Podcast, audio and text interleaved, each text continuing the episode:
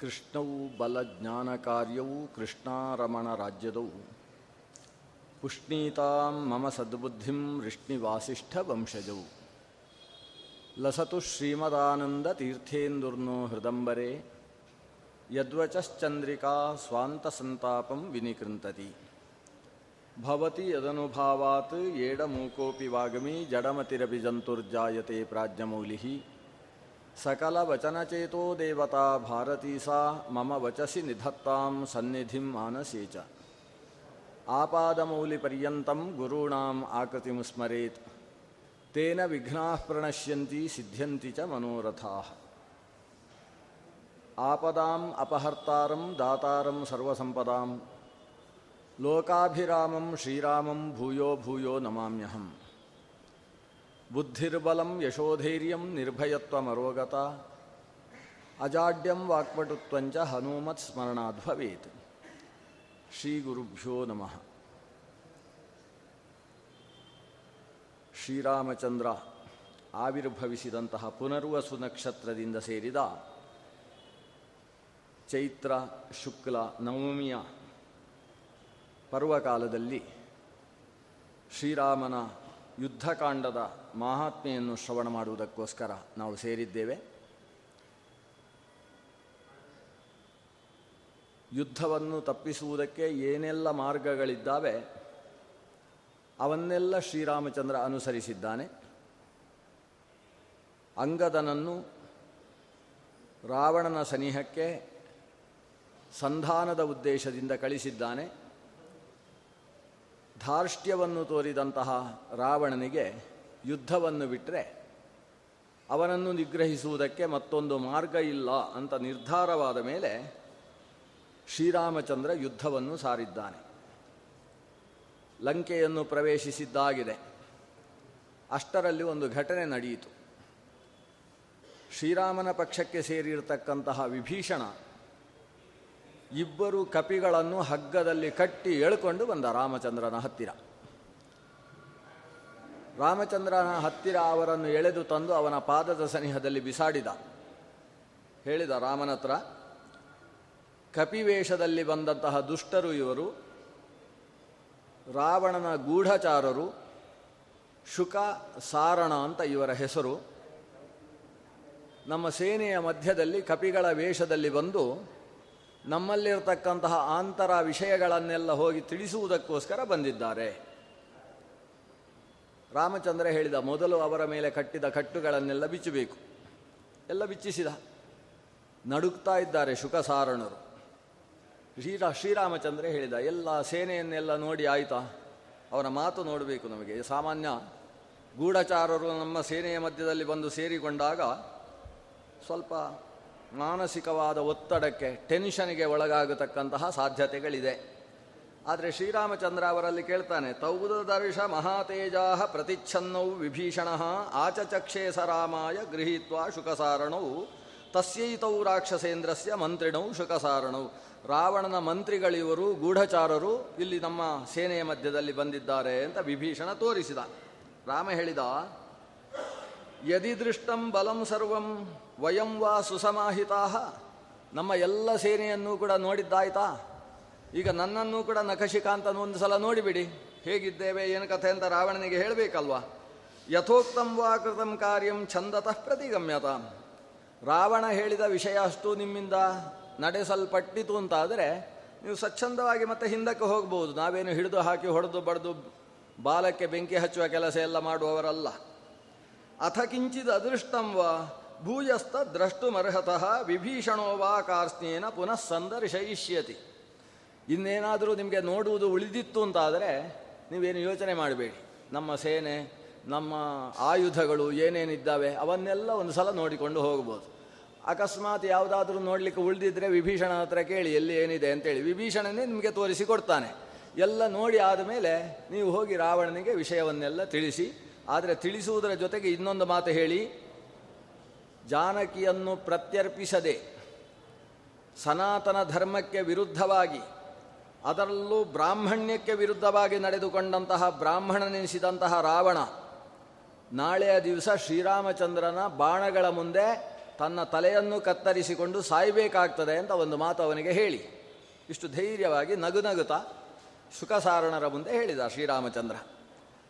ಇವರಿಗೆ ಮೈಯೆಲ್ಲ ನಡುಕ, ಅದರ ಮಧ್ಯದಲ್ಲಿ ಶ್ರೀರಾಮಚಂದ್ರನ ಅಮೃತಮಯವಾದ ಇಂತಹ ವಾಣಿ ಲಂಕೆಯಲ್ಲಿ ಈ ರೀತಿ ಪ್ರೀತಿಯಿಂದ ಮಾತಾಡಿದ್ದನ್ನು ಕೇಳಿದ್ದೇ ಇಲ್ಲ ಅವರು. ಬಹುಶಃ ಅವರ ತಾಯಿಯೂ ಕೂಡ ಇಷ್ಟು ಪ್ರೀತಿಯಿಂದ ಮಾತಾಡಿದ್ದುಂಟೋ ಇಲ್ಲವೋ?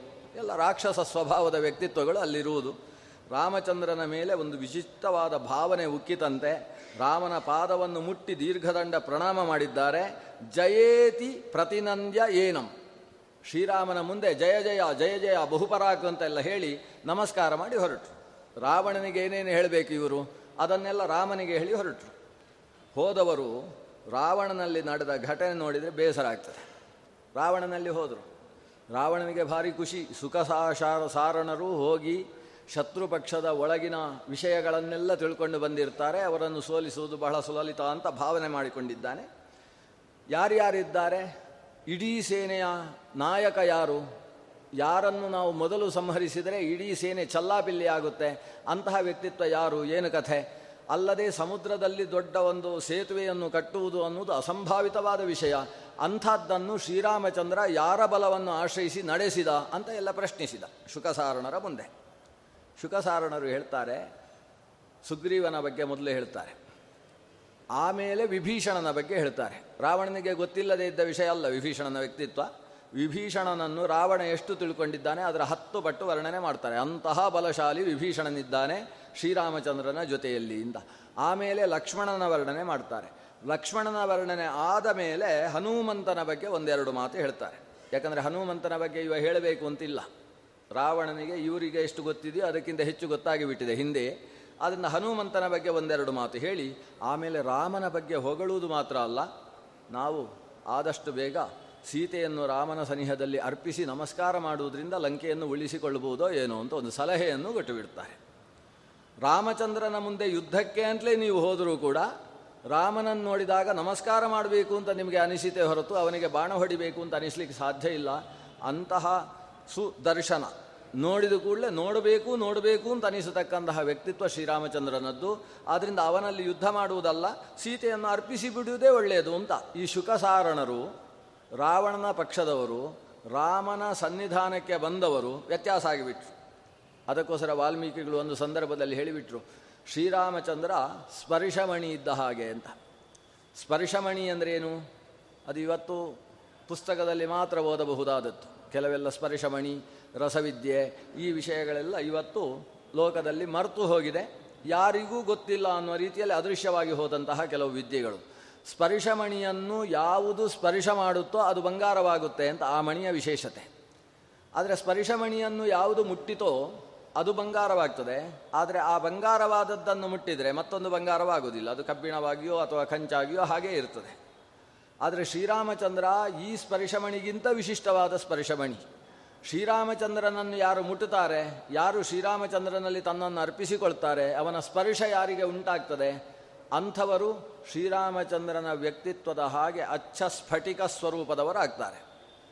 ಅಷ್ಟೇ ಅಲ್ಲ ಯಾರು ರಾಮಚಂದ್ರನ ಸ್ಪರ್ಶವುಳ್ಳಂತಹ ರಾಮ ಭಕ್ತರಿದ್ದಾರೆ ಅವರ ಸ್ಪರ್ಶ ಮಾಡಿದವರು ಕೂಡ ತಾವು ರಾಮ ಭಕ್ತರಾಗ್ತಾರೆ ರಾಮ ಅನ್ನುವುದು ಕೇವಲ ಒಂದು ಸ್ವರೂಪ ಅಥವಾ ದೇವರು ಅನ್ನೋ ಅಷ್ಟೇ ಅರ್ಥದಲ್ಲಿಲ್ಲ.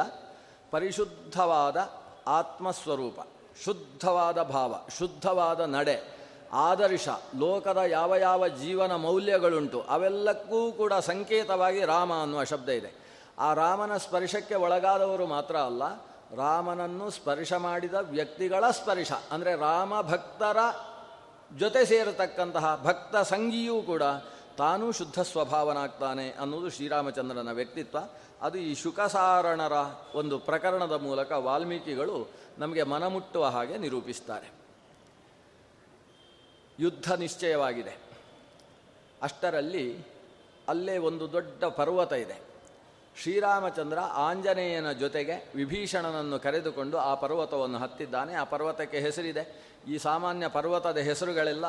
ಲಂಕೆಯಲ್ಲಿರತಕ್ಕಂತಹ ಅನೇಕ ಪರ್ವತಗಳು. ತ್ರಿಕೂಟ ಅಂತಕ್ಕಂತಹ ಪರ್ವತ, ದುರ್ಗಮ ಅನ್ನುವ ಪರ್ವತ, ವಿವೇಲ ಅನ್ನುವ ಪರ್ವತ, ಸುವೇಲ ಅನ್ನುವ ಪರ್ವತ, ಅನೇಕ ಪರ್ವತ. ಅಲ್ಲಿ ಸುವೇಲ ಅಂತ ಹೇಳುವ ವಿಶಿಷ್ಟವಾದ ಪರ್ವತ ಅದು. ಸಮುದ್ರದ ತೆರೆಗಳ ಪೆಟ್ಟುಗಳನ್ನು ಸಹಿಸಿಕೊಂಡು ಪರ್ವ ಸಮುದ್ರವನ್ನು ದಬ್ಬಿದೆಯೋ ಅನ್ನುವ ಹಾಗೆ ಎತ್ತರಿಸಿ ನಿಂತಿರತಕ್ಕಂಥ ಒಂದು ಪರ್ವತ. ಶ್ರೀರಾಮಚಂದ್ರ ಪರ್ವತವನ್ನು ಏರಿದ. ಪರ್ವತದ ಮೇಲಿನಿಂದ ಇಡೀ ಲಂಕಾ ನಗರಿ ಕಂಗೊಳಿಸ್ತಾ ಇದೆ. ಲಂಕೆಯನ್ನು ನೋಡಿದ. ಲಂಕೆಯ ಮಧ್ಯದಲ್ಲಿ ರಾವಣನ ಬಹಳ ವಿಶಿಷ್ಟವಾದ ಭವನ ಅದು ಕಾಣಿಸ್ತಾ ಇದೆ. ಪುಷ್ಪಕ ವಿಮಾನಿಗಳ ವಿಮಾನಾದಿಗಳ ಸನ್ನಿಧಾನವು ಉಳ್ಳಂತಹ ರಾವಣನ ಪುರ ಅದು ಕಾಣಿಸಿತು. ಅಷ್ಟರಲ್ಲಿ ಸುಗ್ರೀವ ಮಾತ್ರ ರಾಮನಚಂದ್ರನ, ರಾಮಚಂದ್ರನ ಜೊತೆಗೆ ಸುವೇಲ ಪರ್ವತವನ್ನು ಹತ್ತಲಿಲ್ಲ. ಅವನು ತನ್ನ ಸೇನೆಯನ್ನು ಸಜ್ಜುಗೊಳಿಸುವಲ್ಲಿ ತೊಡಗಿದ್ದಾನೆ. ನಾಳೆ ದಿವಸ ಯುದ್ಧ. ಇವತ್ತು ಇಲ್ಲಿ ಬರುವಾಗ ಸಾಯಂಕಾಲವಾಗಿದೆ. ನಾಳೆ ಯುದ್ಧ ಅಂತ ಅಂಗದ ಹೋಗಿ ಸಂಧಾನ ಮಾಡುವುದು ಎಡವಟ್ಟಾಗಿ ಕೊನೆಗೆ ನಾಳೆ ಯುದ್ಧ ಅಂತ ತೀರ್ಮಾನ ಆಗಿದೆ. ಆದ್ದರಿಂದ ಯುದ್ಧಕ್ಕೆ ಯಾವ ದ್ವಾರದಲ್ಲಿ, ಯಾರು, ಹೇಗೆ, ಯಾವ ವ್ಯೂಹದಲ್ಲಿ ನಿಲ್ಲಬೇಕು ಅನ್ನುವ ವ್ಯವಸ್ಥೆಯಲ್ಲಿ ಸುಗ್ರೀವ ತೊಡಗಿದ್ದಾನೆ. ಅಷ್ಟರಲ್ಲಿ ಏನಾಯಿತು? ಶುಕಸಾರಣರ ಮಾತಿನಿಂದ ತುಂಬ ವ್ಯಗ್ರಚಿತ್ತನಾದಂತಹ ರಾವಣ ಶುಕಸಾರಣರಿಗೆ ಚಡಿಯೇಟನ್ನು ಹಡಿಸಿದಂತೆ. ನಮ್ಮವನಾಗಿದ್ದುಕೊಂಡು ರಾಮನ ಪಕ್ಷವನ್ನು ಸೇರಿಬಿಟ್ಟಿದ್ಯಾ ಅಂತ ಛಡಿಯೇಟು ಹಡಿಸಿದ್ದಾನೆ. ಆಮೇಲೆ ಒಂದಿಷ್ಟು ಪ್ರಹಸ್ತನ ಮೂಲಕವಾಗಿ ಗೂಢಚಾರರನ್ನು ಕರೆಸಿಕೊಂಡಿದ್ದಾನೆ. ಅವರು ಹೇಳಿದ ಕಪಿಸೈನ್ಯದ ಬಲವನ್ನು ಕೇಳಿ ಹೆದರಿಕೆಯಾಗಿ ತನ್ನ ಪ್ರಾಸಾದದ ಮೇಲಕ್ಕೆ ಹೋಗಿ ಅಲ್ಲಿಂದ ಕಪಿಸೈನ್ಯವನ್ನು ಒಂದು ಸಲ ನೋಡ್ತಾ ಇದ್ದಾನೆ. ಈ ಬೈನಾಕ್ಯುಲರ್ ಇಟ್ಟುಕೊಂಡು ನೋಡ್ತಾ ಇದ್ದಾನೆ. ಯಾರು ಹೇಗಿದ್ದಾರೆ, ಎಷ್ಟು ಶಕ್ತಿಶಾಲಿಗಳಿದ್ದಾರೆ ಅನ್ನುವುದನ್ನು ದೂರದರ್ಶಕದ ಮೂಲಕ ನೋಡ್ತಾ ಇದ್ದಾನೆ. ಅವ ನೋಡ್ತಾ ಇರುವುದನ್ನು ಇತ್ತ ಕಡೆಯಲ್ಲಿ ಸುಗ್ರೀವ ನೋಡಿದ. ನನ್ನನ್ನೇ ದೃಷ್ಟಿ ಇಟ್ಟು ನೋಡ್ತಾ ಇದ್ದಾನೆ ರಾವಣ ಅಂತ. ಅವನೇ ದಶಕಂಠ ರಾವಣ ಅನ್ನೋದು ಗೊತ್ತಾದದ್ದೇ ತಡ ಸುಗ್ರೀವನಿಗೆ ಏನಾಯಿತೋ ಏನೋ. ಇದ್ದಕ್ಕಿದ್ದ ಹಾಗೆ ನೆಲವನ್ನು ಒತ್ತಿ ಹಾರಿದಂತೆ. ಒತ್ತಿ ಹಾರಿದ್ದಲ್ಲಿ ರಾವಣ ಯಾವ ಪ್ರಾಸಾದದ ಮೇಲೆ, ಇಡೀ ಭವನದ ಮೇಲ್ಭಾಗದಲ್ಲಿರುವ ಬಾಲ್ಕನಿಯಲ್ಲಿ ಎಲ್ಲಿದ್ದಾನೋ ರಾವಣ ಆ ಪ್ರದೇಶಕ್ಕೆ ಜಿಗಿದ. ಅಲ್ಲಿ ಹೋಗಿ ಅಲ್ಲಿ ಹತ್ತಿದ್ದಂತಹ ಬಳ್ಳಿಗಳ ಮೂಲಕ ಒಳಗಿಳಿದು ನಿಂತಂತೆ ನಿಂತವ ರಾವಣನ ಮುಂದೆ ಹೇಳಿದ, ತನ್ನ ಎದೆಯನ್ನು ಎತ್ತಿಕೊಂಡು, ನಾನು ರಾಮನ ಪರಮ ಮಿತ್ರನಾಗಿರತಕ್ಕಂತಹ ಸುಗ್ರೀವ ಇದ್ದೇನೆ. ವಾಲಿಯ ತಮ್ಮ, ಇದೀಗ ನಮ್ಮ ರಾಮನಿಗೆ ಅಪಚಾರವೆಸಗಿದ್ದಿ ಅಂಗದನೇ ಬಂದರೂ ಕೂಡ ಅಂಗದನನ್ನು ಸಂಹಾರ ಮಾಡುವುದಕ್ಕೆ ಪ್ರಯತ್ನ ಪಟ್ಟವ ಇದ್ದಿ ನೀನು. ನಿನ್ನನ್ನು ಸಂಹಾರ ಮಾಡಿಬಿಡ್ತೇನೆ ಅಂತ ಅವನ ತಲೆಯ ಮೇಲೆ ಹಾರಿ ಕಿರೀಟವನ್ನೆಲ್ಲ ನೆಲಕ್ಕೆ ಎಸೆದು ಆ ಕಿರೀಟಗಳೆಲ್ಲ ಮೆಟ್ಟಲುಗಳಲ್ಲಿ ಇಳಿದು ಇಳಿದು ನೆಲಕ್ಕೆ ಬೀಳ್ತಾ ಇದ್ದರೆ ಶಬ್ದಗಳಾಗುವುದನ್ನು ಕೂಡ ವಾಲ್ಮೀಕಿಗಳು ವರ್ಣಿಸಿದ್ದಾರೆ. ಆ ಶಬ್ದ ಹೇಗಿತ್ತು? ಅದಕ್ಕೆ ಸರಿಯಾಗಿ ಹಿಂದಿನಿಂದ ಕೆಲವು ಕಪಿಗಳು ಬಂದು ಆ ಶಬ್ದಕ್ಕೆ ಸರಿಯಾಗಿ ಹೇಗೆ ಕುಣಿತಾ ಇದ್ವು? ಇದನ್ನೆಲ್ಲ ವರ್ಣನೆ ಮಾಡಿದ್ದಾರೆ. ಅಂತೂ ಅವನ ಹತ್ತೂ ಕಿರೀಟಗಳನ್ನು ಬೀಳಿಸಿದ. ತಲೆಯಿಂದ ತಲೆಗೆ ಜಿಗಿದಾಡಿಕೊಂಡು ರಾವಣನಿಗೆ ಏನು ಮಾಡಬೇಕು ಅಂತ ಗೊತ್ತಾಗದೇ ಇರುವ ಹಾಗೆ ಮಾಡಿ ಹಾಕಿದ.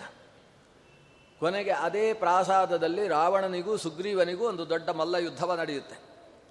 ಮಲ್ಲ ಯುದ್ಧದಲ್ಲಿ ಸುಗ್ರೀವನಿಗೂ ಒಂದಷ್ಟು ಪೆಟ್ಟಾಯಿತಂತೆ. ಮೈಯೆಲ್ಲ, ಇವನು ಪರಿಚಿದ ಅವನೂ ಪರಿಚಿದ ರಾವಣನಿಗೆ ಪೆಟ್ಟಾಗಿದೆ, ಸುಗ್ರೀವನಿಗೆ ಪೆಟ್ಟಾಗಿದೆ. ಇಷ್ಟೆಲ್ಲ ಆದಾಗ ಸು, ರಾವಣನ ಕಡೆಯಿಂದ ಒಂದಷ್ಟು ಅನುಚರರು ಬಂದರು. ರಾವಣನ ಪೊಲೀಸರು ಎಲ್ಲ, ಭಟರು, ಕಾವಲುಗಾರರು ಎಲ್ಲರೂ ಎಲ್ಲರೂ ಸೇರಿಕೊಂಡ್ರು ಎಲ್ಲರೂ ಬಂದರು, ಅಷ್ಟರಲ್ಲಿ ರಾವಣ, ನಾನು ಹೀಗೆ ಹೋರಾಡಿದರೆ ಸೋತು ಬಿಡ್ತೇನೆ ಅಂತ ಹೆದರಿಕೊಂಡ, ತನ್ನ ಮಾಯಾವಿದ್ಯೆಯನ್ನು ಪ್ರದರ್ಶಿಸುವುದಕ್ಕೆ ಪ್ರಾರಂಭಿಸಿದ. ಅವನು ಮಾಯ ಯಾವಾಗ ಪ್ರದರ್ಶಿಸಿದ ಅದೃಶ್ಯನಾದ ಅಷ್ಟರಲ್ಲಿ ಸುಗ್ರೀವ ಅಲ್ಲಿಂದ ಜಿಗಿದು ಮತ್ತೆ ಕಪಿಗಳ ಮಧ್ಯದಲ್ಲಿ ಸೇರಿಕೊಂಡ. ಕಪಿಗಳ ಮಧ್ಯದಲ್ಲಿ ಸೇರಿಕೊಂಡವ ಅಲ್ಲಿಂದಲೂ ಹಾರಿ ಹೋಗಿ ರಾಮ ಇರತಕ್ಕಂತಹ ಸುವೇಲ ಪರ್ವತದ ತುದಿಗೆ ಬಂದ. ರಾಮ ನೋಡ್ತಾನೆ ಸುಗ್ರೀವನ ಮೈಯೆಲ್ಲ ರಕ್ತ. ತನ್ನ ಅತ್ಯಂತ ಆಪ್ತ ಗೆಳೆಯ ಸುಗ್ರೀವ ಕಪಿಸೈನ್ಯದ ನಿರ್ವಾಹಕ, ಅವನ ಮೈಯಲ್ಲಿ ರಕ್ತ ಏನು ಕಥೆ ಅಂತ ರಾಮ ವಿಚಾರಿಸ್ತಾನೆ. ಆಗ ಹನುಮಂತ ಹೇಳ್ತಾನೆ, ಹೋಗಿ ರಾವಣನಿಗೇನೋ ಹೊಡಿಲಿಕ್ಕೆ ಹೋಗಿದ್ದಾನೆ, ಇಂಥ ಪೆಟ್ಟು ಇವನಿಗೆ ಆಗಬೇಕಾದ್ರೆ ರಾವಣನೇ ಕೊಡಬೇಕು ಅಂತ ಹನುಮಂತ ತೀರ್ಮಾನಿಸಿದ. ಸುಗ್ರೀವ ಕಥೆ ಎಲ್ಲ ಹೇಳಿದ. ರಾಮ ಕಣ್ಣಲ್ಲಿ ನೀರು ಹಾಕಿಕೊಂಡಂತೆ. ಸುಗ್ರೀವ, ನಮ್ಮ ರಾಜ ನೀನು. ರಾಜನಾದ ವ್ಯಕ್ತಿ ಹೀಗೆಲ್ಲ ಅತಿಸಾಹಸದಲ್ಲಿ ತೊಡಗಬಾರ್ದು. ಯಾಕಂದರೆ ಉಳಿದವರು ಯಾರೋ ಸತ್ರು ಅಂತಾದರೂ ಕೂಡ ಯುದ್ಧ ಮುಂದುವರಿಯುತ್ತೆ. ಆದರೆ ರಾಜನಾದಂತಹ ನೀನು ಇಂತಹ ದುಸ್ಸಾಹಸಕ್ಕೆ ಕೈ ಹಾಕಿದಿ ಅಂತಾದರೆ ಅಕಸ್ಮಾತ್ ಏನಾದರೂ ಶಕುನದಲ್ಲಿ ವ್ಯತ್ಯಾಸವಾಯಿತು, ನಿನ್ನ ಪ್ರಾಣಹಾನಿ ಆಯಿತು ಅಂತಾದರೆ ಆಮೇಲೆ ನನಗೆ ಸೀತೆಯಾದರೂ ಯಾಕೆ ಬೇಕು, ನನಗೆ ಈ ಅಯೋಧ್ಯೆ ಯಾಕೆ ಬೇಕು, ನನಗೆ ಭರತ ಯಾಕೆ ಬೇಕು, ಲಕ್ಷ್ಮಣ ಯಾಕೆ ಬೇಕು, ಇಂಥ ಮಾತನ್ನು ರಾಮಚಂದ್ರ ಆಡ್ತಾರೆ. ಒಂದು ಮೈತ್ರಿ ಅನ್ನುವುದಕ್ಕೆ ಎಷ್ಟು ಬಲ ಇದೆ, ನಮ್ಮ ಇವತ್ತಿನ ಪಕ್ಷ ಪಕ್ಷಗಳ ಮೈತ್ರಿಯ ಹಾಗೆ ಈ ಮೈತ್ರಿ ಅಲ್ಲ. ಮೈತ್ರಿ ಅಂದರೆ ಅದು ಎಷ್ಟು ಪವಿತ್ರವಾದದ್ದು ಅನ್ನುವುದನ್ನು ರಾಮಚಂದ್ರನಲ್ಲಿ ನಾವು ಕಾಣಬೇಕು. ಸುಗ್ರೀವನ ಮುಂದೆ ಹೇಳ್ತಾನೆ, ಅಕಸ್ಮಾತ್ ನೀನು ಇವತ್ತು ಆ ದಶಗಂಠ ರಾವಣನ ಮಾಯೆಗೆ ಸಿಕ್ಕು ಸತ್ತಿ ಅಂತ ಆದರೆ ಆವಾಗ ನಮ್ಮ ಸೇನೆ, ನಾನು ಯಾಕೆ ಬೇಕಾಗ್ತದೆ ನಮಗೆ? ಈ ಯುದ್ಧವಾದರೂ ಮುಂದೆ ಯಾಕೆ ಬೇಕು? ಅದರಿಂದ ಇಂತಹ ಸಾಹಸಕ್ಕೆ ಇನ್ನು ಮುಂದೆ ಕೈ ಮಾಡಬಾರ್ದು ಅಂತ ಹೇಳ್ತಾ ಇರುವ ಹಾಗೆ ಲಕ್ಷ್ಮಣನಿಗೆ ಮತ್ತು ವಿಭೀಷಣನಿಗೆ ಹೇಳ್ತಾನೆ, ಬೇಗ ಇವನಿಗೆ ಉಪಚಾರವನ್ನು ಮಾಡಿ, ಅಲ್ಲಿಂದ ಅಂತಹ ಸಸ್ಯವನ್ನು ತಂದಿ, ಅದನ್ನು ತಿಕ್ಕಿ ಇವನ ಮೈಮೇಲಿನ ಗಾಯಗಳಿಗೆ ಹಚ್ಚಿ. ತಾನೇ ಸ್ವತಃ ಬೀಸಣಿಗೆ ಹಿಡ್ಕೊಂಡು ರಾಮಚಂದ್ರ ಸುಗ್ರೀವನಿಗೆ ಗಾಳಿ ಹಾಕುವುದಕ್ಕೆ ಶುರು ಮಾಡ್ತಾನೆ. ನಾವು ಯಾರ್ಯಾರಿಗೋ ಗಾಳಿ ಹಾಕುವ ಕೆಲಸ ಮಾಡಿದರೆ ಶ್ರೀರಾಮಚಂದ್ರ ಸ್ವತಃ ಸುಗ್ರೀವನಿಗೆ ತಾನು ಸೇವೆ ಮಾಡುವ ಹಾಗೆ ಅಷ್ಟು ಗೆಳೆತನ ಅಂದರೆ ಅದು ಹೇಗಿರಬೇಕು ಅನ್ನುವುದನ್ನು ಮರ್ಯಾದಾ ಪುರುಷೋತ್ತಮನಾದಂತಹ ಶ್ರೀರಾಮಚಂದ್ರನಿಂದ ನಾವು ಅಭ್ಯಾಸ ಮಾಡಬೇಕು. ಗುಹನಂತಹ ವ್ಯಕ್ತಿಯಲ್ಲಿ ರಾಮನ ಗೆಳೆತನ ಹೇಗಿತ್ತು? ಸುಗ್ರೀವನೆಂಬಂತಹ ಕಪಿರಾಜನಲ್ಲಿ ಶ್ರೀರಾಮಚಂದ್ರನ ಗೆಳೆತನ ಹೇಗಿತ್ತು? ಇದೆಲ್ಲ ಆಪ್ತತೆ. ಆಪ್ತತೆ, ಆಪ್ತಿ ಅಂದರೆ ಏನು ಅನ್ನುವುದನ್ನು ಅರ್ಥ ಮಾಡಿಕೊಳ್ಳುವುದಕ್ಕೋಸ್ಕರ ರಾಮಚಂದ್ರ ಲೋಕದಲ್ಲಿ ತೋರಿಸಿರ್ತಕ್ಕಂತಹ ಮರ್ಯಾದಾ ವ್ಯಕ್ತಿತ್ವಗಳು. ಯುದ್ಧ, ಮರುದಿವಸ ಸೂರ್ಯೋದಯವಾಯಿತು. ಅತ್ತ ಕಡೆಯಲ್ಲಿ ರಾವಣ ರಾತ್ರಿ ನಿದ್ದೆ ಮಾಡಲಿಲ್ಲ.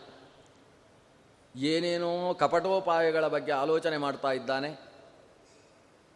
ಸೀತೆ ಆತ್ಮಹತ್ಯೆ ಮಾಡುವ ಹಾಗೆ ಮಾಡಬೇಕು ಅಂತ ಒಂದು ಕಪಟ ಉಪಾಯ ತೀರ್ಮಾನಿಸಿದ.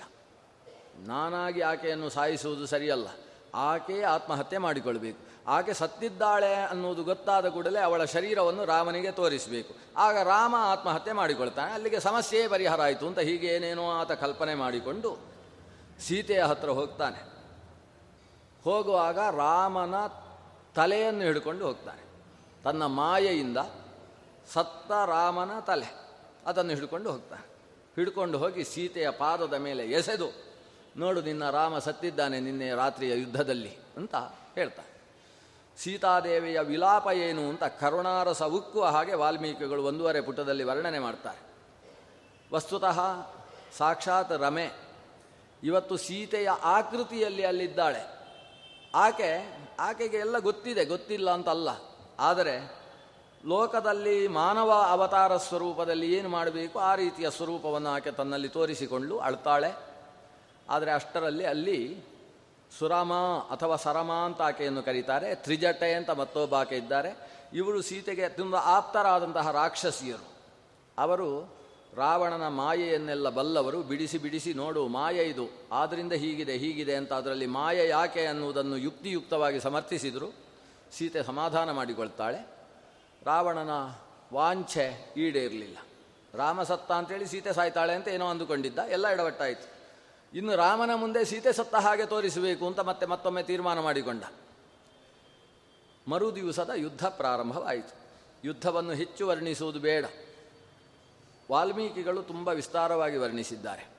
ಕಪಿಗಳಲ್ಲಿ ಸುಮಾರು ಇಪ್ಪತ್ತ ಮೂರು ಕಪಿಗಳ ಹೆಸರನ್ನು ಹೇಳಿ ಆ ಇಪ್ಪತ್ತ ಮೂರು ಕಪಿಗಳ ಬಲ ಏನು ಅನ್ನುವುದನ್ನು ಬೇರೆ ಬೇರೆ ರೀತಿಯ ದುಷ್ಟರು ಧೂಮ್ರಾಕ್ಷ ಮೊದಲಾದಂತಹ ರಕ್ಕಸರ ಜೊತೆಗೆ ಅವರು ಹೇಗೆ ಹೋರಾಡಿದರು ಅನ್ನುವುದನ್ನು ವರ್ಣಿಸಿದ್ದಾರೆ. ಈ ವರ್ಣನೆ ತುಂಬ ಕಷ್ಟ. ಯಾಕಂದರೆ ಅರ್ಜುನ ಮತ್ತು ಕರ್ಣ ಹೋರಾಡಿದ್ದನ್ನು ವರ್ಣಿಸುವುದು ಸುಲಭ. ಅಥವಾ ರಾವಣ ಶ್ರೀರಾಮಚಂದ್ರರು ಯುದ್ಧ ಮಾಡಿದ್ದನ್ನು ವರ್ಣನೆ ಮಾಡುವುದು ಕೂಡ ಸುಲಭ. ಯಾಕಂದರೆ ಅವರಿಗೊಂದು ವಿದ್ಯೆ ಇದೆ. ಕ್ರಮ ಪ್ರಕಾರ ಇಂಥ ಅಸ್ತ್ರಕ್ಕೆ ಇಂಥ ಪ್ರತ್ಯಸ್ತ್ರವನ್ನು ಜೋಡಿಸಿದರೆ ಸರಿ ಹೋಗ್ತದೆ ಅನ್ನುವ ವ್ಯವಸ್ಥೆ ಇದೆ. ಇವರ ಯುದ್ಧ ಹಾಗಲ್ಲ ಕಪಿಗಳದು. ಅವರು ಹೇಗೆ ಯುದ್ಧ ಮಾಡಿದ್ರು, ಇವರು ಅದನ್ನೆಲ್ಲ ಎಡವಟ್ಟು ಮಾಡಿಯೇ ಯುದ್ಧ ಮಾಡುವರು ಅವರು ಇವರ ಮೈ ಮೇಲೆ ಬಾಣ ಹೊಡೆದ್ರೆ ಆ ಬಾಣದ ಮೇಲೆ ಕೂತುಕೊಂಡು ಒಂದೆರಡು ಕುಪ್ಪಳಿಸಿ ಆಮೇಲೆ ಅವರ ತಲೆ ಮೇಲೆ ಕುಪ್ಪಳಿಸಿ ಬರ್ತಾರೆ ಇವರು. ಆದ್ದರಿಂದ ಈ ಯುದ್ಧವನ್ನು ವರ್ಣಿಸುವುದೇ ಭಾರಿ ವಿಚಿತ್ರ. ವಾಲ್ಮೀಕಿಗಳು ಹಾಸ್ಯರಸವನ್ನು, ವೀರರಸವನ್ನು ಮೇಲನೆ ಮಾಡಿ ವರ್ಣನೆ ಮಾಡ್ತಾರೆ ಯುದ್ಧವನ್ನು. ಯುದ್ಧ ನಡೆಯಿತು ರಾವಣರ ಕಡೆಯಿಂದ ಅತಿ ರಥ ಮಹಾರಥರು ಒಬ್ಬೊಬ್ಬರೇ ಒಬ್ಬೊಬ್ಬರೇ ಬೀಳುವುದಕ್ಕೆ ಪ್ರಾರಂಭವಾಗಿದ್ದಾರೆ. ರಾವಣನಿಗೆ ಒಂದೊಂದು ವಿಷಯವೂ ಕೂಡ ತಲುಪ್ತಾ ಇದೆ. ಹಾಗಾಯಿತು, ಹೀಗಾಯಿತು, ಹನುಮಂತನಿಂದ ಮೂರು ಜನ ಮಹಾರಕ್ಕಸರು ಸತ್ರು ಅನ್ನುವ ವಿಷಯವೂ ಸಿಕ್ಕಿತು.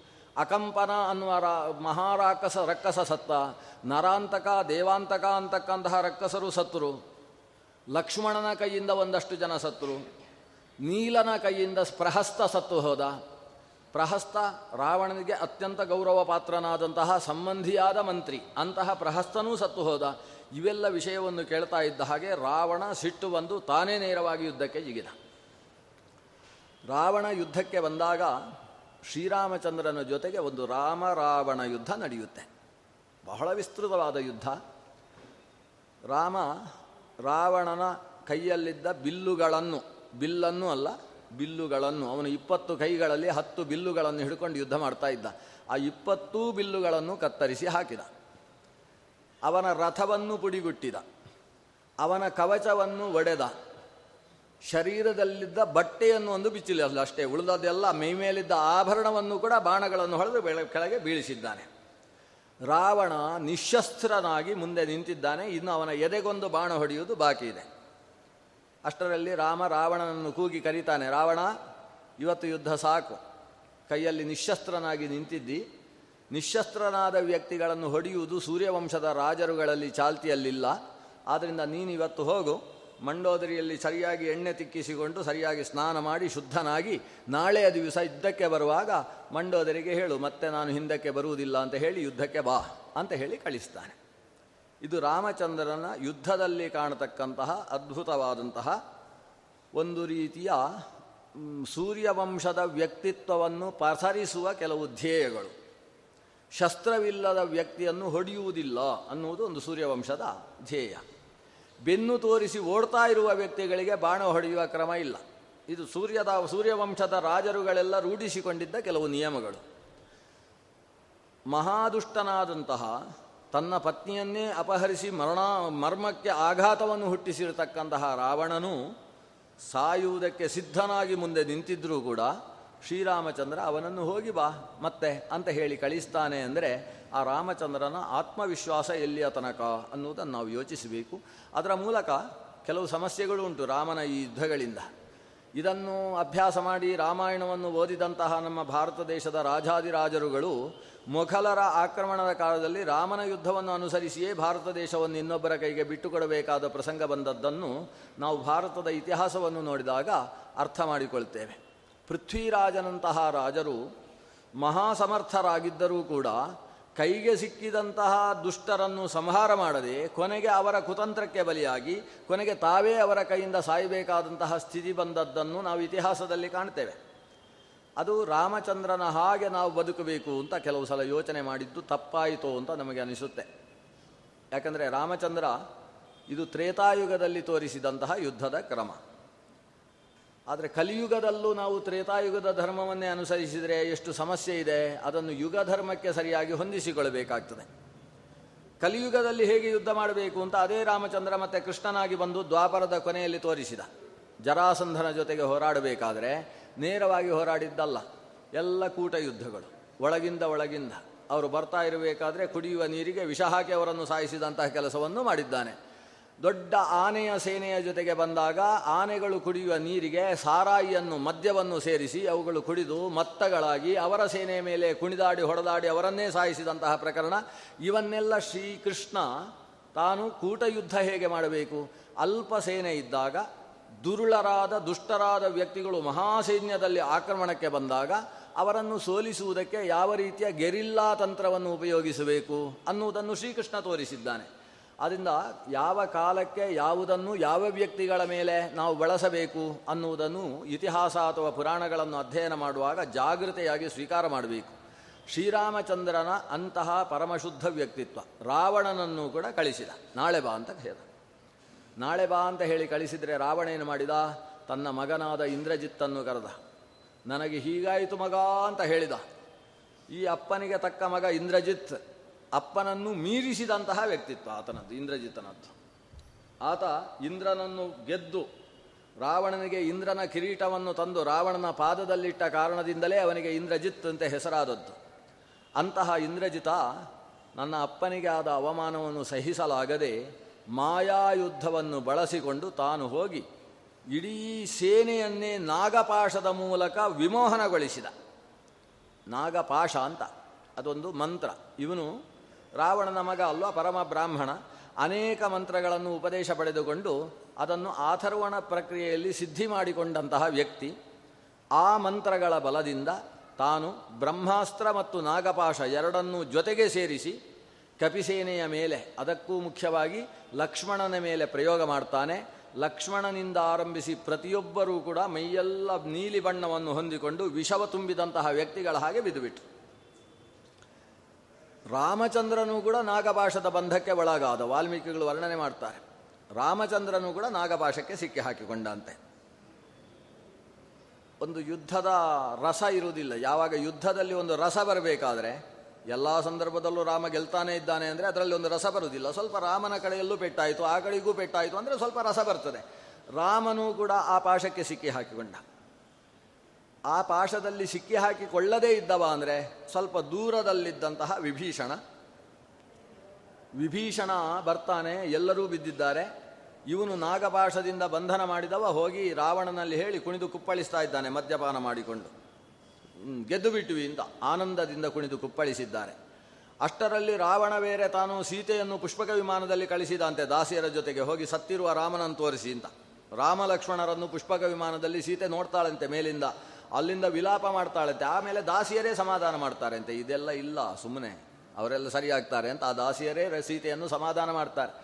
ಒಟ್ಟಿನಲ್ಲಿ ರಾಮಚಂದ್ರನೇ ಹಾಗೆ ಬಿದ್ದಿರುವ ಹೊತ್ತಿಗೆ ವಿಭೀಷಣ ಬಂದವ. ಮೆಲ್ಲನೆ ಹನುಮಂತನನ್ನು ಎಬ್ಬಿಸ್ತಾನೆ. ಹನುಮಂತ ಉಸಿರು ಗಟ್ಟಿಯಾಗಿದೆ. ಓ, ಹಾಗಾದರೆ ಎಲ್ಲರೂ ಬದುಕಿದ್ರು ಅಂತ ವಿಭೀಷಣ ಹೇಳ್ತಾನೆ. ಅಷ್ಟರಲ್ಲಿ ಆಕಾಶ ಮಾರ್ಗದಿಂದ ಯಾವುದೋ ವಿಶಿಷ್ಟವಾದ ಗಾಳಿ ಬೀಸುವುದಕ್ಕೆ ಪ್ರಾರಂಭವಾಗ್ತದೆ. ಗರುಡ ದೇವ ತಾನು ರೆಕ್ಕೆಯನ್ನು ಬೀಸಿಕೊಂಡು ಎಲ್ಲರ ಮೇಲೆ ರೆಕ್ಕೆಯ ಗಾಳಿಯನ್ನು ಹರಿಸಿದ. ರೆಕ್ಕೆಯ ಗಾಳಿ ಚೈತ್ರ ಮಾಸದಲ್ಲಿ ಬೇಕಾಗ್ತದೆ, ರೆಕ್ಕೆಗಳು ತಿರುಗ್ತಾ ಇರಬೇಕಾಗ್ತದೆ. ಅಂದರೆ ಚೈತ್ರ ಮಾಸದಲ್ಲಿ ಒಂದು ರೆಕ್ಕೆಯ ಗಾಳಿ ಬಿದ್ದದ್ದೇ ತಡ, ಪ್ರತಿಯೊಬ್ಬರೂ ಕೂಡ ಮೈಯಲ್ಲಿದ್ದ ವಿಷವನ್ನು ಕಳೆದುಕೊಂಡ್ರಂತೆ. ಗರುಡನಿಗೂ ನಾಗಕ್ಕೂ ಆಗುವುದಿಲ್ಲ ಗರುಡ ಪ್ರವೇಶ ಮಾಡಿದ ಅಂದರೆ ನಾಗಗಳೆಲ್ಲ ಓಡಿ ಹೋಗ್ತಾವೆ ಅಂತ. ನಾಗಮಂತ್ರದಿಂದ ಆಹ್ವಾನಗೊಂಡಿರತಕ್ಕಂತಹ ನಾಗಗಳು ಎಲ್ಲರನ್ನೂ ಕೂಡ ವಿಷಬಂಧನದಿಂದ ಬಂಧಿಸಿದ್ದವಲ್ಲ, ಯಾವಾಗ ಗರುಡನ ರೆಕ್ಕೆಯ ಗಾಳಿ ಬೀಸಿತು, ಆವಾಗ ನಾಗಗಳೆಲ್ಲ ಒಡಿ ಹೋದವು, ಮತ್ತೆ ಎಲ್ಲರೂ ನಿದ್ದೆಯಿಂದ ಎದ್ದವರ ಹಾಗೆ ಎದ್ದು ಕೂತರು. ಆಚಾರ್ಯರು ಈ ವಿಷಯವನ್ನು ಉಲ್ಲೇಖ ಮಾಡ್ತಾ ತಾತ್ಪರ್ಯ ನಿರ್ಣಯದಲ್ಲಿ ಒಂದು ಮಾತು ಹೇಳ್ತಾರೆ. ಭಗವಂತ ತನ್ನ ದಾಸಾನುದಾಸರಿಗಳಿಗೆಲ್ಲ ಎಲ್ಲ ದೇವತೆಗಳಿಗೂ ಕೂಡ ತನ್ನ ಅವತಾರ ಕಾಲದ ಸೇವೆಯಲ್ಲಿ ಒಂದೊಂದು ಪಾತ್ರವನ್ನು ಕೊಡ್ತಾನೆ. ಅವರು ಒಂದು ಸಾಧನೆ ಮಾಡುವುದಕ್ಕೋಸ್ಕರ ವ್ಯವಸ್ಥೆ ಇಡ್ತಾನೆ. ಅದರಲ್ಲಿ ಗರುಡ ದೇವನಿಗೂ ಒಂದು ವ್ಯವಸ್ಥೆ ಬೇಕು. ಈಗ ವಾಯುದೇವರಿಗೆ ವ್ಯವಸ್ಥೆ ಏನು? ವಾಯುದೇವರೇ ಹನುಮಂತನಾಗಿ ಆವಿರ್ಭವಿಸಿದ್ದಾನೆ. ರುದ್ರದೇವರಿಗೆ ಏನು ವ್ಯವಸ್ಥೆ? ರುದ್ರದೇವರು ದೂರ್ವಾಸರಾಗಿ ಆವಿರ್ಭವಿಸಿದ್ದಾರೆ. ಅವರು ಬಂದು ಇಲ್ಲಿ ಏನೇನೋ ಎಡವಟ್ಟು ಮಾಡಲಿಕ್ಕುಂಟು. ಯುದ್ಧದಲ್ಲೂ ಅವರಿಗೂ ಪಾತ್ರ ಇದೆ ಮುಂದಕ್ಕೆ. ಆದರೆ ಎಲ್ಲರಿಗೂ ಈ ಯುದ್ಧದಲ್ಲಿ ಅವಕಾಶ ಇದೆ. ಮುಂದಕ್ಕೆ ರುದ್ರದೇವರೇ ಒಂದು ಬಾರಿ ರಾಮನ ಜೊತೆಗೆ ಯುದ್ಧಕ್ಕೆ ಬರ್ತಾರೆ. ರಾವಣನನ್ನು ಕೊಂದು ಹಾಕಿದೆಯೋ ಅಂತ. ಈ ಪ್ರಕರಣಗಳಲ್ಲೆಲ್ಲ ಎಲ್ಲ ದೇವತೆಗಳಿಗೂ ಅವ- ಅವಕಾಶವನ್ನು ಕೊಡ್ತಾರೆ. ಆದರೆ ಗರುಡನಿಗೆ ಹೇಗೆ ಅವಕಾಶ ಕೊಡುವುದು? ಯಾಕಂದರೆ ಗರುಡನಿಗೆ ಅವತಾರ ಮಾಡಿ ಭಗವಂತನ ಪೂಜೆ ಮಾಡುವುದಕ್ಕೆ ಅವಕಾಶ ಇಲ್ಲ. ಗರುಡ ದೇವರಿಗೆ ಒಂದು ನಿಯಮ ಬರೆದಿಟ್ಟಿದ್ದಾರೆ. ನೀನು ಅವತಾರ ಮಾಡುವ ಹಾಗಿಲ್ಲ ಅಂತ. ಹಾಗಾಗಿ ಯಾರು?